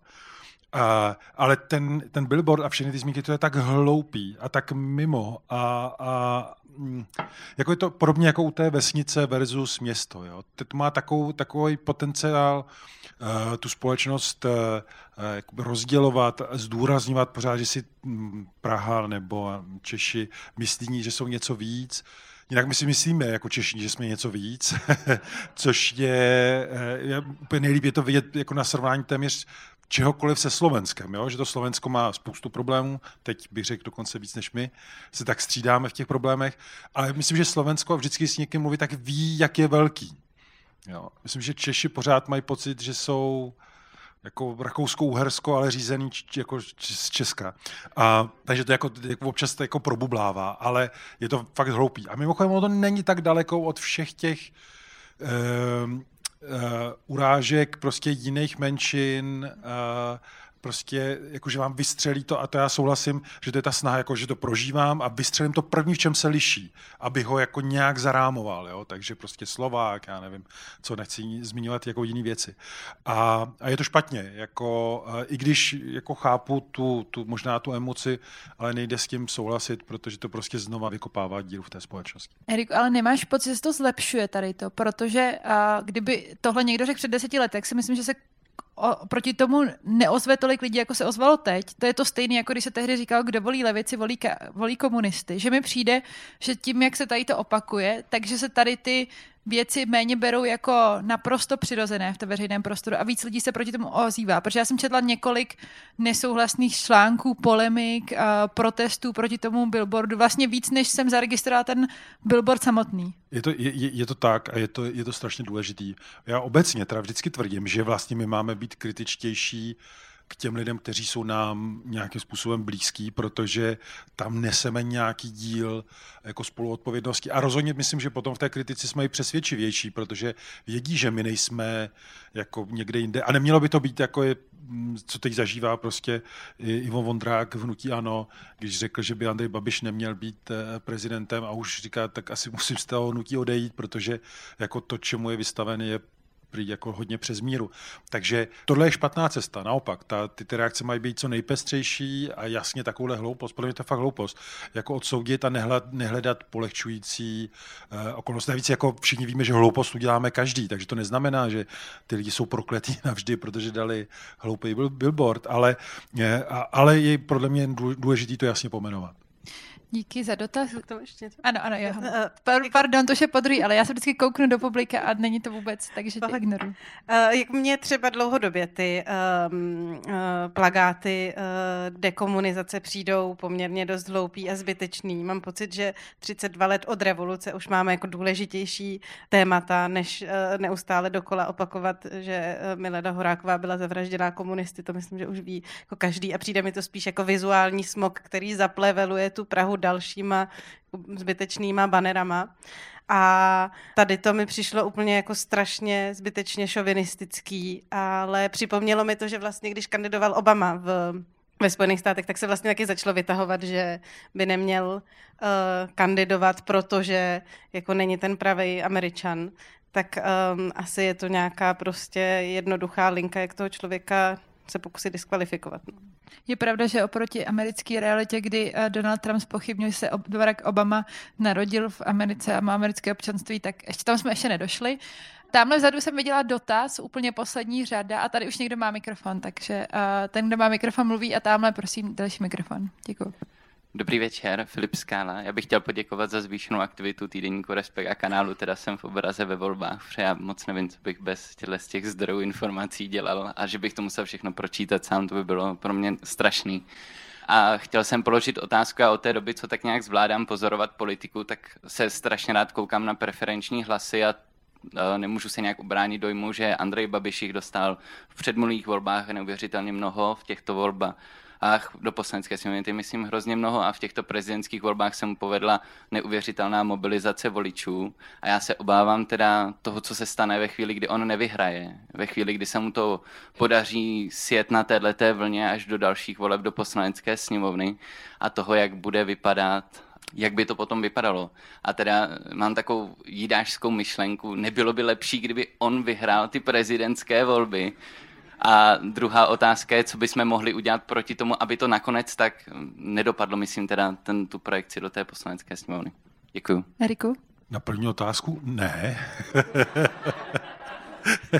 ne, ale e, to je taková e, zkratka, protože ta vaše otázka, nebo obě, jsou strašně důležitý a, a výborně sformulovaný, protože my to vydáme e, od Brazílie přes Spojené státy, všude že přibývá ten moment, kdy eh, není ochota akceptovat výsledek voleb nebo nebo vůbec jako vlastně toho, toho oponenta. Mimochodem v tomhle tom je, jako, myslím, že teď příkladná reakce eh, opozice na eh, rozhodnutí novozelandské premiérky skončit, kdy ten šéf opozice jí poděkoval veřejně za službu Novému Zelandu což by podle mě takhle přesně mělo, mělo vypadat.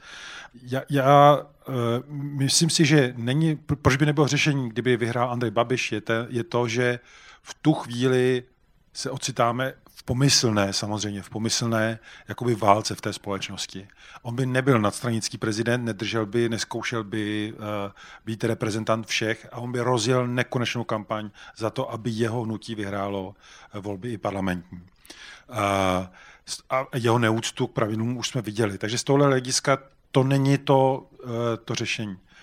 Ale to důležitější, a tam bych propojil s tou vaší druhou otázkou, eh, je, jak, eh, jak tu společnost učit přijímat ty prohry. Myslím si, že to, že ta společnost, která nevolila Miloše Zemana, akceptovala, že je prezident, by mělo vést k tomu, aby ta druhá polovina, kdyby to tak dopadlo, prostě akceptovala Petra Pavla. Ale je strašně důležité, je víceméně i částečně to, co jsme tady padali, a je to důležité i potom u toho, kdo vyhraje. Tam je, jestli vzpomenete, když vyhrál Miloš Zeman, tak on řekl o té druhé polovině, co ho nevolila, že jsou to de facto jako hlupáci, a, a řekl, že to je, to je jako teď to jeho velké vítězství. Já myslím, že tam je strašně důležité, aby ta hlava státu, která vyhraje, tak první, a na západě to ještě v některých zemích bývá, je, že mluví k těm, kteří ho nevolili. To znamená s nějakou empatií, pochopením hledání jako a, toho uklidnění a a já si myslím, že u spousty věcí asi nebudeme s Petrem Pavlem v průběhu toho e, případného prezidentství souhlasit, ale myslím si, že by měl cit pro to, že že to nemá být ten chlapák, který teď urve všechno a ty, kteří ho nepodpořili, tak jsou prostě hlupáci.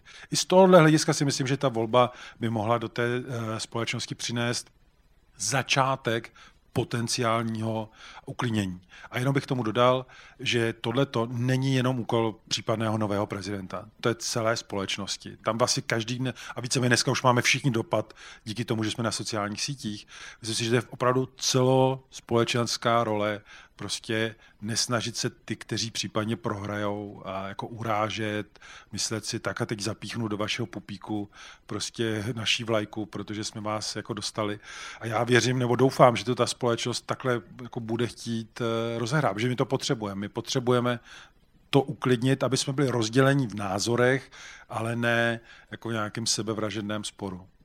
Já mám jednu poznámku k té, k té vaší zmínce o tom, jestli Andrej Babiš přijme tu prohru. O tom se spekuloval už po těch minulých prezi- parlamentních volbách na podzim 2021 a to bylo, myslím, pro Andreje Babiše možná něčem jako těžší, že on chtěl být vážně premiér a nakonec reálně tu moc předal, ačkoliv říká, že teda prohrál, protože se proti němu spojili, tak trochu tam jako nebylo úplně to, o čem mluví Erik, takový to, že dobře uznávám, byl jsem jako horší a říkal, že teda on prohrál jenom proto, že on jako ano vítězilo, ale těch pět dohromady vlastně ne. Takže tehdy to ustál. Tak je otázkou, jestli Andrej Babiš je třeba tak daleko a tak moc to chce, že by to tentokrát neustále nepředal. Ale to je jenom jako čistě poznámka toho, jak jsme ho sledovali po minulých volbách. Chcete někdo, chcete někdo reagovat, Martine? Tady ještě přemýšlím nad tím, že nějak cítím, že pokud vyhraje Petr Pavel, tak eh, se mu podaří z nějakého nadpolovičního procenta tu společnost jakoby sklidnit, uklidnit a, a eh, nevím, jestli to bude 55, 45 nebo 52, 48. Teď nemyslím ten výsledek té volby, ale toho, že prostě převáží nějaký sjednocení Myslím si, že Andrej Babišovi, který si myslím, že možná ať už jako účelově nebo, nebo prostě s výhledem na budoucnost by to třeba osobně jako byl schopen udělat taky, nebo i možná vnitřně, tak mu komplikuje tu situaci to, že v té kampani lže, protože prostě uh, vy, když vyhrajete s nějakým slibem, tak ty voliči jako postupně třeba zjišťují, že nenaplněte ten slib úplně stoprocentně, ale jakoby ta podpora klesá jako pomalu. Když to vyhrajete tou lží, tak ta druhá půlka prostě je opravdu zhrzená. To je, to je jakoby ten zásadní problém. Prostě věřím tomu, že na spektru voličů Andreje Babiše je furt část, která si řekne dobře, když ten Pavel třeba přinese ty témata, který ať už to slíbil Danuši Nerudový, nebo slibuje dneska i těm voličům, kteří jsou na úplně na tom druhém břehu, tak má šanci jim to doručit. Ale ten Andrej Babiš, pokud to vyhraje čistou lží, tak vlastně tuhle šanci nemá. To je prostě ten rozdíl. Eriku? Já myslím, že to je skvělý eh, postřeh a jenom bych tomu dodal, že uh, tam potom to smíření nebo nějak jako strašně komplikuje, že on mluví o té nové totalitě, což tady správně Johana připomněla. Protože když vlastně on říká o těch voličích, Eh, co ho nepodporují, že chtějí totalitu a že jeho političtí oponenti jsou asi totalitáři, tak o čem dál debatovat? Tam, tam už jako najednou jako ten příkop je příliš velký a z tohohle hlediska souhlasím, že pak jako ta schoda nebo uklidnění se hledá jako strašně těžko a proto i doufám, že Petr Pavel jako dodrží až do konce té kampaně eh, to, že nebude eh, způsobovat nebo vyvolávat ten, ten dojem takhle zásadního rozporu jakoby s tou druhou částí společnosti. Tak jo, pojďme dalšímu dotazu dozadu a, a případně jsou tady ještě další dotazy, když tak dobře, vidíme dva. Dobře, super. Tak já děkuji taky za příležitost zeptat se. Taky mám dva dotazy. Jeden bude navazovat na to, co jste tady teďka již oba dva pánové zmínili. To je to, jak se budou v následujících letech, pokud vyhraje Petr Pavel, zakopávat zákopy mezi, jako ve společnosti. Protože přesně, dokud tady byl Zeman, tak jsme tady deset let poslouchali každý měsíc urážky, útoky na někoho. Tak eh, jestli právě ta volba Petra Pavla vojáka paradoxně by mohla pomoct zakopat ty zákopy a nastavit lepší, uh, lepší náladu ve společnosti, protože minimálně jedna půlka společnosti už nebude tolik naštvaná. Uh, právě tím, co po každý flusne do té společnosti, aby, aby ji naštval. A ta druhá otázka je trošku marketingová, uh, protože jsem z marketingu člověk, tak by mě zajímalo, Jestli to, eh, když teďka ten Babišův tým vidí ty plnící se náměstí po celé republice a tu velkou sílu, co se vzedmula ve společnosti, ať už je to Ostrava, ať už je to Brno, ať už to bude Praha teďka, nebo i další města, tak jestli je to nemůže vytrigrovat k nějaký opravdu ještě víc brutálnější akci, kterou by mohli rozjet. Děkuji za odpovědi. Kdo se chce ujmout slova? Tak se klidně ujmi, Eriku. A pak všichni teda postupně. Já jsem eh, k těm zakopáváním zákopů, tam bych vlastně řekl něco podobného, co jsem zmiňoval předtím, to znamená, že to je celospolečenský úkol v nějakém jakoby uklidňování té situace. Nicméně, po dlouhodobé jakoby, zkušenosti musím dodat, že jako zase nemůžeme být naivní, že to jde jednoduše změnit a, a, a jestli vůbec, nebo do jaké míry to jde změnit, protože ta moje zkušenost je, že samozřejmě e, e, ti lidé, kteří jsou nejvíc polarizovaní, a teď už v jakémkoliv tématu, nemusí to být jenom jakoby politika, tak vlastně moc nesledují buď to, co se píše, nebo co si myslí ti druzí a vy cítíte, že jste jenom obraz nějaké jejich představy o vás nebo o tom, co si myslíte. A to, to se týká politiků, ale týká se to i novinářů. Já často jako, mm, dostávám nějakou reakci na něco, co jsem v životě neřekl nebo nenapsal a a i když to jakoby říkám nebo odepíšu třeba těm lidem, že jsem to nikdy nenapsal, neřekl, tak uh, vám jako před, předkládají si, že to stejně určitě myslíte nebo něco takového. Takže tam jako v nějaké části ta debata jakoby nejde. Nicméně pořád si myslím, že je třeba zachovávat jako věcnost a když prostě tam není na té druhé straně jako zájem, tak prostě není. Ale jako vy jste udělal nebo udělala maximum pro to, aby, to, eh, aby ta debata, eh, debata proběhla. A k tomu druhému bodu, eh, no samozřejmě, že musí jakoby reagovat z jejich pohledu a přemýšlet, jak to vzedmutí brzdit už, protože ta odezva na ulicích je tak, nebo na těch náměstích je tak velká, že jim se to musí promítat do představivosti, že zatím bude ještě větší podpora. To není automatické, že tolik lidí přijde, přijde na náměstí podpořit nějakého kandidáta. Johano? No, mně přijde, jestli se nekoukáme na toho prezidenta nebo potenciálního jako na nějakého poloboha, který k nám se stoupí a uh, vyřeší všechny naše problémy. Já si myslím, že jako uh, jeho schopnost zakopat tady společenský příkop je dost omezená. Může přispět k tomu, aby je dál nerozdmíchával, ale pořád tady budeme mít vládu a opozici, která spolu bude soupeřit. Pořád tady bude nějaká dezinformační kampaň cílená sem, takže si bych od něj neměla tak uh, přehnaná očekávání, protože je to pořád jenom člověk, prezident, Já jsem jenom chtěla říct, že někteří se jako polobohové chtějí chovat nebo stát, teď jak chodí do kostela, teď je to nějaký nový, tak, uh, tak třeba, Martine, já jsem chtěl říct jenom k těm náměstím nebo respektive té reakci na to. Já teď nechci být jako příliš negativní, jo, ale myslím si, že ten jakýkoliv marketingový tým a drobnou vsuvku do toho dám. Já si myslím, že by bylo opravdu fajn přestat říkat, že to je ten nejlepší marketingový tým Andreje Babiše, že prodávat něco lží je opravdu snažší, než to prodávat jako opravdu. Jo. To, ale to já jsem, prostě, tady to nepadlo to, ani to, já, to, já vím, ale to leží v hlavě,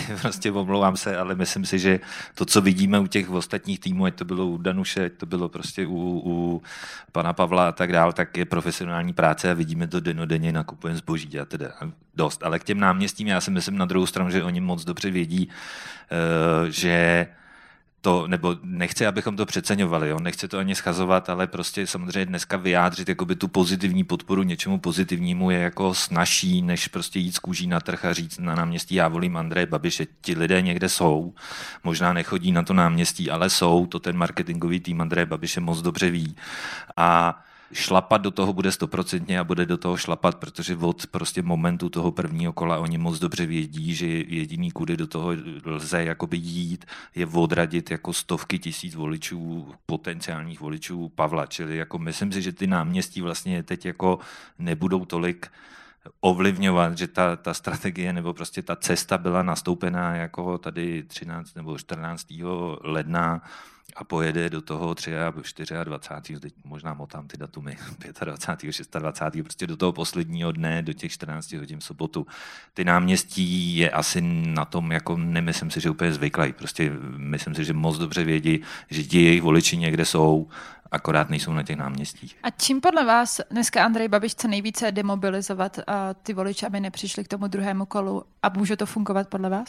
Samozřejmě, že to částečně fungovat může. Myslím si, že jako moc dobře věděl, že se dá rozklížet asi spíš ten tábor, který přišel volit Danuši Nerudovou, nebo rozklížet, to nemyslím zle vůči těm lidem, ale jakoby náhlodávat tenhle ten tábor Danuše, eh, pana Fischera, pana Hilšera, eh, to určitě jako potenciál má, plus samozřejmě i ta rétorika, proto to zmínil rozvědčík a tak dál, že, že teda jde o komunistu, protože tady vidíme Možná je to například dekomunizace nebo dneska pana Kocába, prostě, který řekne, já volit nepůjdu, protože proti sobě, sobě stojí dva komunisti. Všechno tohle vemete, rozsegmentujete prostě tu škálu těch voličů a řeknete, tomu sdělím toto, tomu sdělím toto, tomu sdělím toto. Eh, to, co prostě ho odradí a pod, jako touhle cestou jdou, prostě to je úplně jasný a bylo to jasný v ten moment, kdy teda oba úrovali v úzovkách těch dva miliony voličů a bylo jasný, že není kde brát jakoby dál, zatím není kde brát, kromě nevoličů, kteří nebyli volit a těch, kteří se teď budou muset rozhodnout, jestli půjdou s Petrem Pavlem, anebo řeknou, že prostě jsou zklamáni a nepřijdou. Tady byl dotaz, uh, tam už někdo má i mikrofon, předpokládám, a pak je tady druhý dotaz. Jo, tak jestli můžu první, dobrý večer. Mě by zajímalo, jestli vás překvapilo, že se Andrej Babiš velmi pozitivně v těch debatách vyjadřoval k pomoci uprchlíkům z Ukrajiny a jaký vliv to podle vás bude mít na tu jeho snahu přetáhnout voliš, voliče SPD. Děkuju. Já jenom můžu říct, že jsem viděla, ale že se zároveň v rámci toho velmi vymezoval vůči uprchlíkům jako z jiných uh, zemí, třeba ze Sýrie, a tam jako hodně tlačil, že to on samozřejmě nepodporoval a to on, uh, to on, on zařídil, aby sem nešli, takže možná to jako stačí. On se snaží vlastně takovou takovou jako šamanskou cestou, jak smíchat dohromady několik témat, aby nestratil potenciální voliče. Tady je třeba říct, že Češi a vlastně Ukrajině bez, jak se bezprecedentně pomáhali a velká část ještě pomáhá.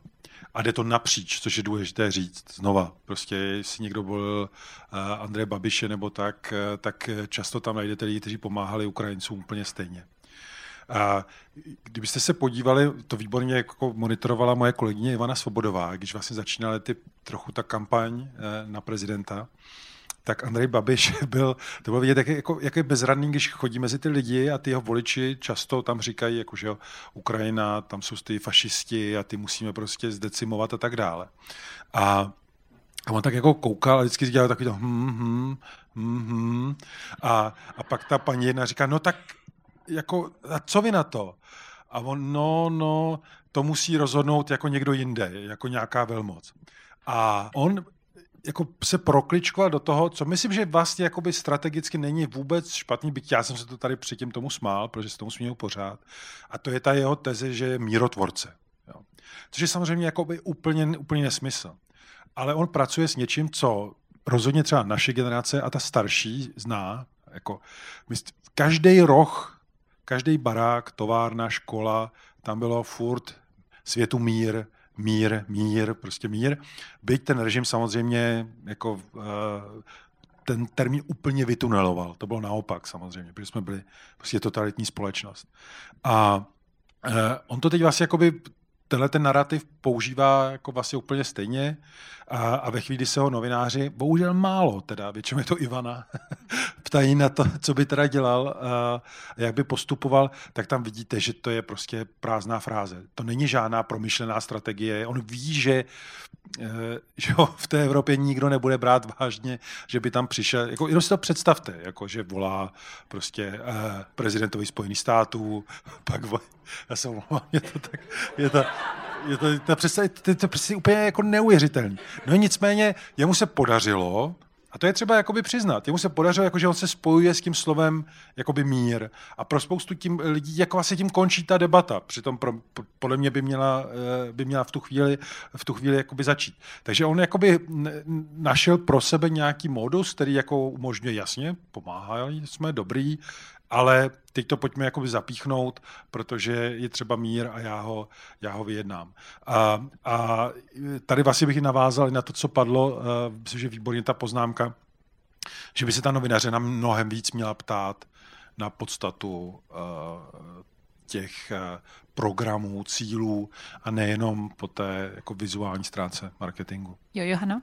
Já bych taky tady ještě ráda vyzdvihla uh, ty reportáže Ivany Svobodové právě, která měla uh, to síl objíždět uh, spousta různých meetingů Andreje Babiše už právě během třeba letních prázdnin a myslím, že to bylo shrnuto přímo v tom vašem speciálním vydání o prezidentech, prezident, prezidenti, myslím, že se to jmenovalo, a nebo v nějakých předešlých číslech právě, kde byly uh, velké profily těch jednotlivých kandidátů rozepsané. A tam právě byly momenty, kdy ty podporovatelé právě Andreje Babiše, kteří třeba mnohdy mohli dorazit uh, z právě třeba stran jako SPD, byli až zmateni z toho, že ten Andrej Babiš uh, se například jako nekopne právě směrem k těm uh, ukrajinským uh, přestěhovalcům tady do České republiky.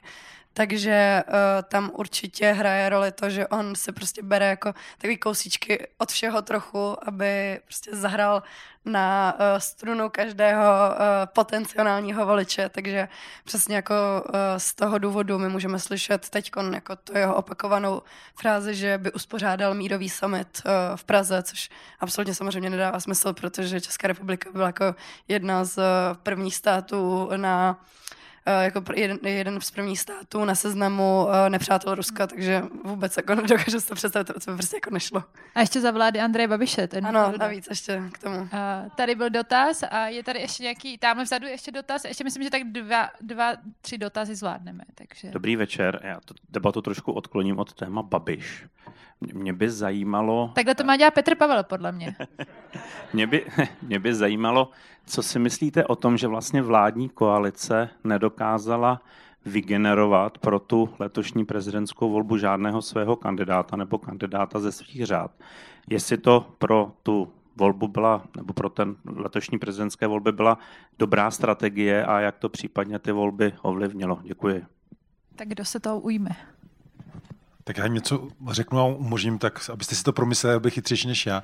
Eh, mimochodem, aby navázali na tu zkušenost, která, kterou jsme měli v roce 2013, kdy eh, kandidát vládní, byť je, je trochu nefér, že spoju přímo člena vlády, ale eh, vlastně usnadnila potom Miloši Zemanovi to vítězství, protože ta vláda nebyla příliš eh, populární.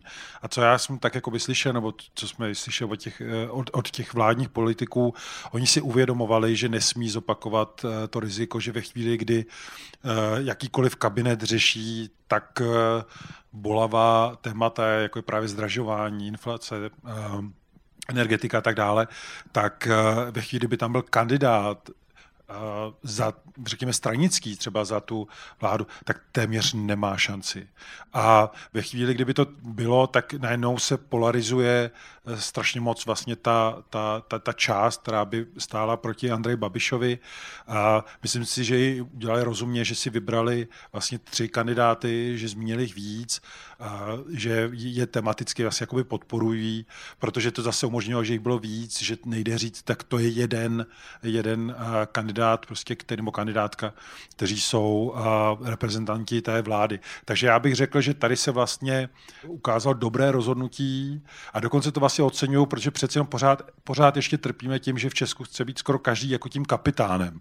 Proto jsou měli tak dlouho tolik strán a furt se to tříštilo a tady vlastně eh, se ten kabinet zachoval velice rozumně, že pochopil, že v zájmu vlastně té veřejnosti je lepší ne eh, vlastně kandidáta nepostavit. Jenom anekdota z vyjadřování podpory těch, těmto třem kandidátům, který jsme se bavili s Petrem Pavlem a Danuší Nerudou, tak oni z toho úplně nebyli nadšení. Oni říkali, no tak víte, oni si nás tam pozvali a řekli, že nás budou podporovat, zároveň je to premiér a jakoby částečně jsou to naši voliči. Jediný, kdo z toho měl radost, byl Pavel Fischer a pak se ukázalo proč, protože všichni členové té vládní koalici, nebo velká část z nich napsala na sociální sítě, že ho podporují a volí, tak uh, možná to byly ty 4% nebo co, kolik jich měl, který nakonec dostal, takže proto asi ta podpora. A prosím. Uh, myslím, že to bylo 6,5. 6,5, no. pardon, tak jsem mu křivdila. A... Ale uh, ona je otázka, jestli prostě do budoucna vůbec uh, ta snaha mít vládního opozičního kandidáta dává smysl, jo? protože myslím si, že uh, svým způsobem Karel Schwarzenberg samozřejmě byl ve vládě, ale nebyl to vládní kandidát, kdy postavila Topka, nebo on kandidoval s podporou teda TOP 09, byl tam pan Sobotka, jestli se nepletu, jakoby za ODS že, v, v tu dobu a tak dále, takže teď jsme byli v trochu jiný situaci, ale do budoucna. Já si myslím, že prostě to, ta přímá volba prostě bude víc a víc generovat ty nezávislé osobnosti a myslím si, že Miloš Zeman taky nebyl reprezentantem jakoby opozičních lavic ve sněmovně, sice opozici si dostal na svoji stranu, ale, ale prostě vidíme, že to asi není úplně cesta, kudy úspěch v těch volbách. A myslím si, že ta podpora jakoby napříč tím spektrem bylo dobrý rozhodnutí, že to nepostihlo díky tomu jenom toho jednoho, který by to asi odnesl. Tak on byl kandidát ČSSD, kterou pak zničil během prezidentské volby, tak třeba. Další dotaz? Eh, dobrý večer. Já bych se rád zeptal, zaslechl jsem v prostoru, že by se mohla rozvést debata o tom, že by se změnila prezidentská volba tak, aby to nebyla víceméně volbami sympatie, ale aby se to uh, víc týkalo prezidentských pravomocí a podobných věcí. Jestli si myslíte, že je něco takového reálné, že by se to změnilo i na základě zákonu? A druhý dotaz, tak jako pro odlehčenou, kolikrát si myslíte, že ještě může kandidovat Marek Hilšer a Pavel Fischer? Záleží kam, že jo? No, na prezidenta, kam jinam. Tak kdo se to ujme? Já se asi budu muset trochu doptat na ten dotaz. A jestli se dá změnit prezidentská volba zákony i uh, asi jinak, tak aby to bylo více o prezidentských pravomocích, než o té show, asi které sledu, kterou sledujeme. Tak Přesně asi... tak, možná i jakoby nějakým způsobem rozšířením prezidentských pravomocí, protože momentálně jsou takové, že běžný občan, který se úplně nezajímá o politiku, se k ním úplně jakoby informačně nedostane tak, aby se mohl jako vyjádřit k tomu, takže nemyslíte rozšíření jako rozšíření, že by měl dostat prezident víc pravomocí, ale I, jako I to povědomí. je varianta. Mhm, dobře. Já jako myslím si, že určitě se nedá asi jakoby zákonem ovlivnit to, jak ta společnost vnímá tu volbu. To, to prostě je nějaký vývoj, ale je podle mě určitě velmi zajímavý téma to potenciálně rozšíření těch pravomocí, anebo spíš vyjasnění těch pravomocí. Jo, protože, nebo se brání pravomocí. Nebo se brání, ale ne, myslím opravdu vyjasnění. Já jako teď doufám, že mě neukamenujete, ale já sám si nejsem vlastně jist, jestli je v úzovkách ten prezident povinen všechno podepsat. Jako to trochu ten Miloš Zeman prostě odevřel tohleto je to jako zní to šíleně, jo? jako samozřejmě, že jdeme podle nějaké, jako cítíme, že ta, ta ústava má nějaký ducha, nějakou literu, teď já, ústavní právníci většinově se shodují, že to tak je, ale to, že prostě využil těch kliček a to, že, nebo kliček prostě těch možností, že to není všechno definováno doslova, je podle mě nastolení toho tématu. A to se bude utvářet s tím dalším prezidentem a uvidíme, jako jestli to půjde dál, anebo se to vrátí třeba někam tak, jak jsme to chápali za Václava Havla, my co to pamatujeme ještě. Mě by možná víc než eh, změna těch kompetencí prezidenta bavila diskuze o té samotné volbě, jakým způsobem volíme. A že možná bych uvítala, kdybychom se začali bavit o tom, jestli tady ten systém, který vede k tomu, že volíme třeba jako to nejmenší zlo, nebo toho, o kom si myslíme, že má největší šanci vyhrát, je vlastně to, co generuje toho uh, nejlepšího kandidáta nebo kandidátku. A nemusel by to být úplně model uh, třeba neúspěšného kandidáta Karla Janečka, který mi teda dost chyběl v té kampani, pak po tom, po tom co byl vyřazen. Ale mm, po světě už existují a jsou aplikované systémy, které fungují jinak. Tak ono se říká, že někdo by byl ideální prezident, ale byl nejhorší kandidát, ne? Takhle se to říká podle mě. Někdo chce něco dodat? Ano, Johana? Uh, no, já bych asi jako taky vypíchla, jakým způsobem i probíhají ty uh, prezidentské debaty v televizi, kdy vlastně letos jsme uh, opět, tuším, že i v předešlých letech, v předešlých uh, volbách i jiných probíhalo, uh, probíhala situace taková, že uh, se rozdělili uh, kandidáti na nějakou skupinu favoritů a skupinu uh, těch, kteří nejspíš jako tolik těch uh, procentních bodů ne, nezískají. Takže uh, i třeba v tom se nedivím popravdě tomu Marku Hilšerovi, že z té televizní debaty na nově odešel, protože to bylo popravdě, uh, až jako mi bylo jako těch kandidátů popravdě líto, že tam jako museli někdy od pěti hodin být ve uh, televizním vysílání na nově a vyjadřovat se tam k nějakým podobným otázkám, které, na které se ptali i těch uh, favoritů večer. Takže to vlastně mohlo by to být víc ošetřený, nevím, chápu, chápu kritiku uh, na Novu v tomto ohledu. Uh, zároveň ta prezidentská volba je nějakým způsobem i volba uh, popularity, prostě psychologická. Ty Češi prostě, nebo Češi, já si myslím, že obecně lidi mají, to mají jako rádi, že uh, v takovýhle, v takovýhle volbě se rozhoduje uh, uh, i, i psychologicky, no, že to tam hraje jako určitě, určitě roli, že vlastně to tak nějakým způsobem jako vyžadujeme. A, a to je to asi přímou volbou. No. Hmm. Eriku, já na tebe posunu tu druhou otázku, kolikrát může Marek Hilšer a Pavel Fischer kandidovat. A ne proto, že si myslím, že dá se na to odpovědět podle mě i vtipně, ale dá se odpovědět na to i tak, uh, že si o tom napsal komentář, že vlastně uh, by to mělo možná mít pro ně nějaké politické důsledky. Uh, tak jestli to nechceš rozvést. Já si teda typuju, že kandidovat nebudou uh, na prezidenta, ale do senátu určitě jo. A já samozřejmě mohu jedině svoji kolegyni souhlasit. Počkej, a ty nerozvedeš tu otázku? Už ne? Dobře, tak jo. Já jestli můžu... Jsi položila a odpověděla si, tak... Já si jako trochu myslím, že možná, nebo doufám, že teď jako záhadně se stalo, že vždycky, jestli se nepletu, kandidovalo devět těch kandidátů, teď se to pak zúžilo teda na osm, že mm-hmm. po tom rozhodnutí, jakože ať na začátku jich bylo 15 nebo 12, tak to skončilo na těch devíti, to mě jenom přijde jaký zajímavý, ale myslím si, že se možná dost dočkáme toho, že těch kandidátů obecně jako ubyde, jestli se prostě potvrzuje, jako nemyslím těch, kteří se na začátku začnou snažit, ale ono to není úplně levná záležitost. A myslím si, že ten efekt, který nastal dneska, jakoby, že se přelili ty hlasy k těm dvou a někde jsem četl, že to tak bývá, že se dva až tři, jakože je to vždycky o jednoho kandidáta víc než je těch volných míst, jako pro ty postupující tak si trochu troufám jako tvrdit, že, že jich ubyde a možná díky tomu pak nebude ani pan Hilšer a pan Fischer kandidovat. A třeba jo. Třeba jo. Třeba jo. Ale a... myslím, to nevadí. Je to tak. A, tak a poslední dotaz. A... Já mohl bych já se na něco zeptat. Uh, můžete, ale myslím, tak ale to bude rychlý, dotazy. ale já, mě to tady ještě Johana to zmínila, nebo jakoby zajímalo by mě váš pohled na to, že se přelily ty hlasy od Danuše Nerudové k Pavlu, eh, Petru Pavlovi. A ne, že vy jste to zmínila, ale zajímal by mě váš názor na to, eh, obou Johan, teda proto říkám Johana, obou Johan. Eh, je, já mám pocit, že Danuše Nerudová někde zmínila, že to možná bylo proto, že eh, šlo o tu jakoby potenciální nebezpečí té války, jako že, že jestli tam byl ten jako ženský a mužský eh, element toho, že jako důvěřovala ta společnost víc tomu muži. To by mě zajímalo, jak, já si to třeba nemyslím, ale jenom by mě to zajímalo, jak to vnímáte vy. Tak co má asi teď říct Zanuše Nerudová v tuhle chvíli, ale uh, já si myslím, že to asi spíš bylo těma věcma kolem toho jejího působení na Mendelově univerzitě nedobře vysvětlenýma, který vzbudilo podle mě hodně velké pochybnosti u těch lidí, kteří třeba váhali. A pak ještě několik dalších takových jako věcí, které nemusely být z mýho pohledu tolik skandalizovaný, ale byly typu uh, jsem hezká, nebo uh, jsem lepší než Čaputová, nebo tak to bylo trochu rámovaný. No a tak bych řekla, že prostě zkrátka v tom prvním kole uh, víc lidí volilo nějakou jistotu.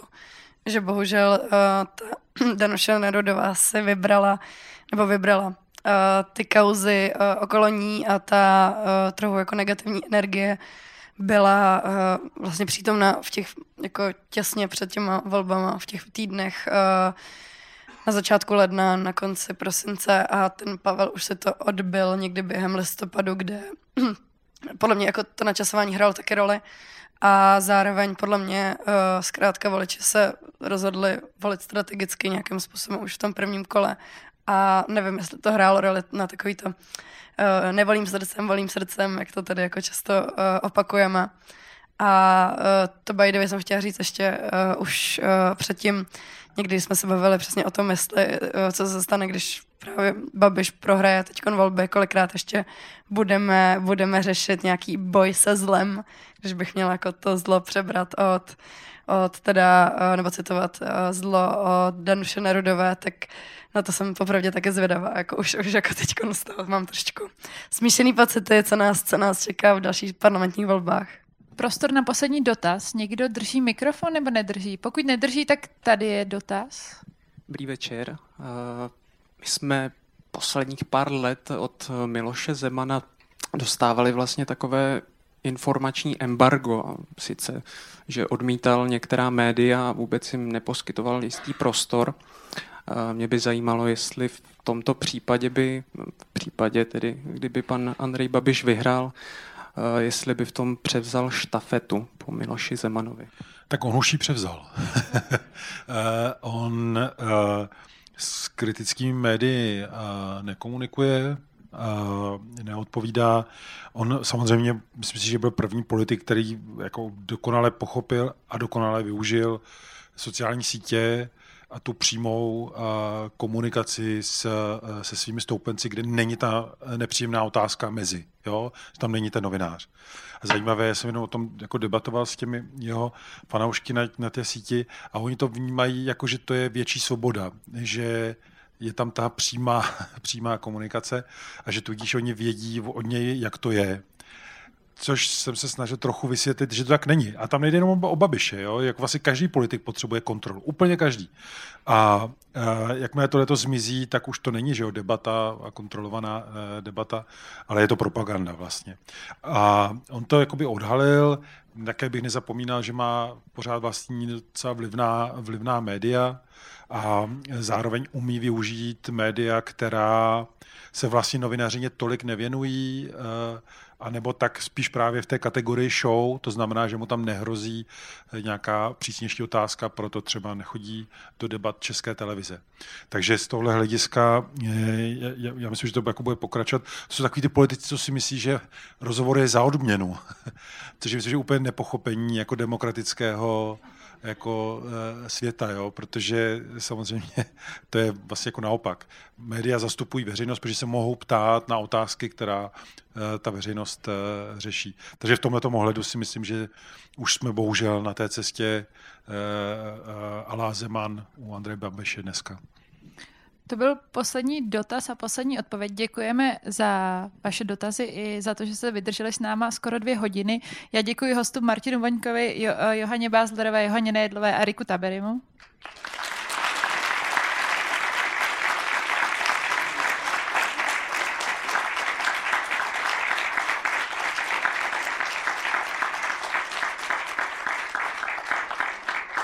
A doufejme, že tak za pět let se budeme těšit opět na prezidentských debatách Respektu, jak říkal Erik. Přeju pěkný páteční večer a snad někdy na viděnou. Naschanou.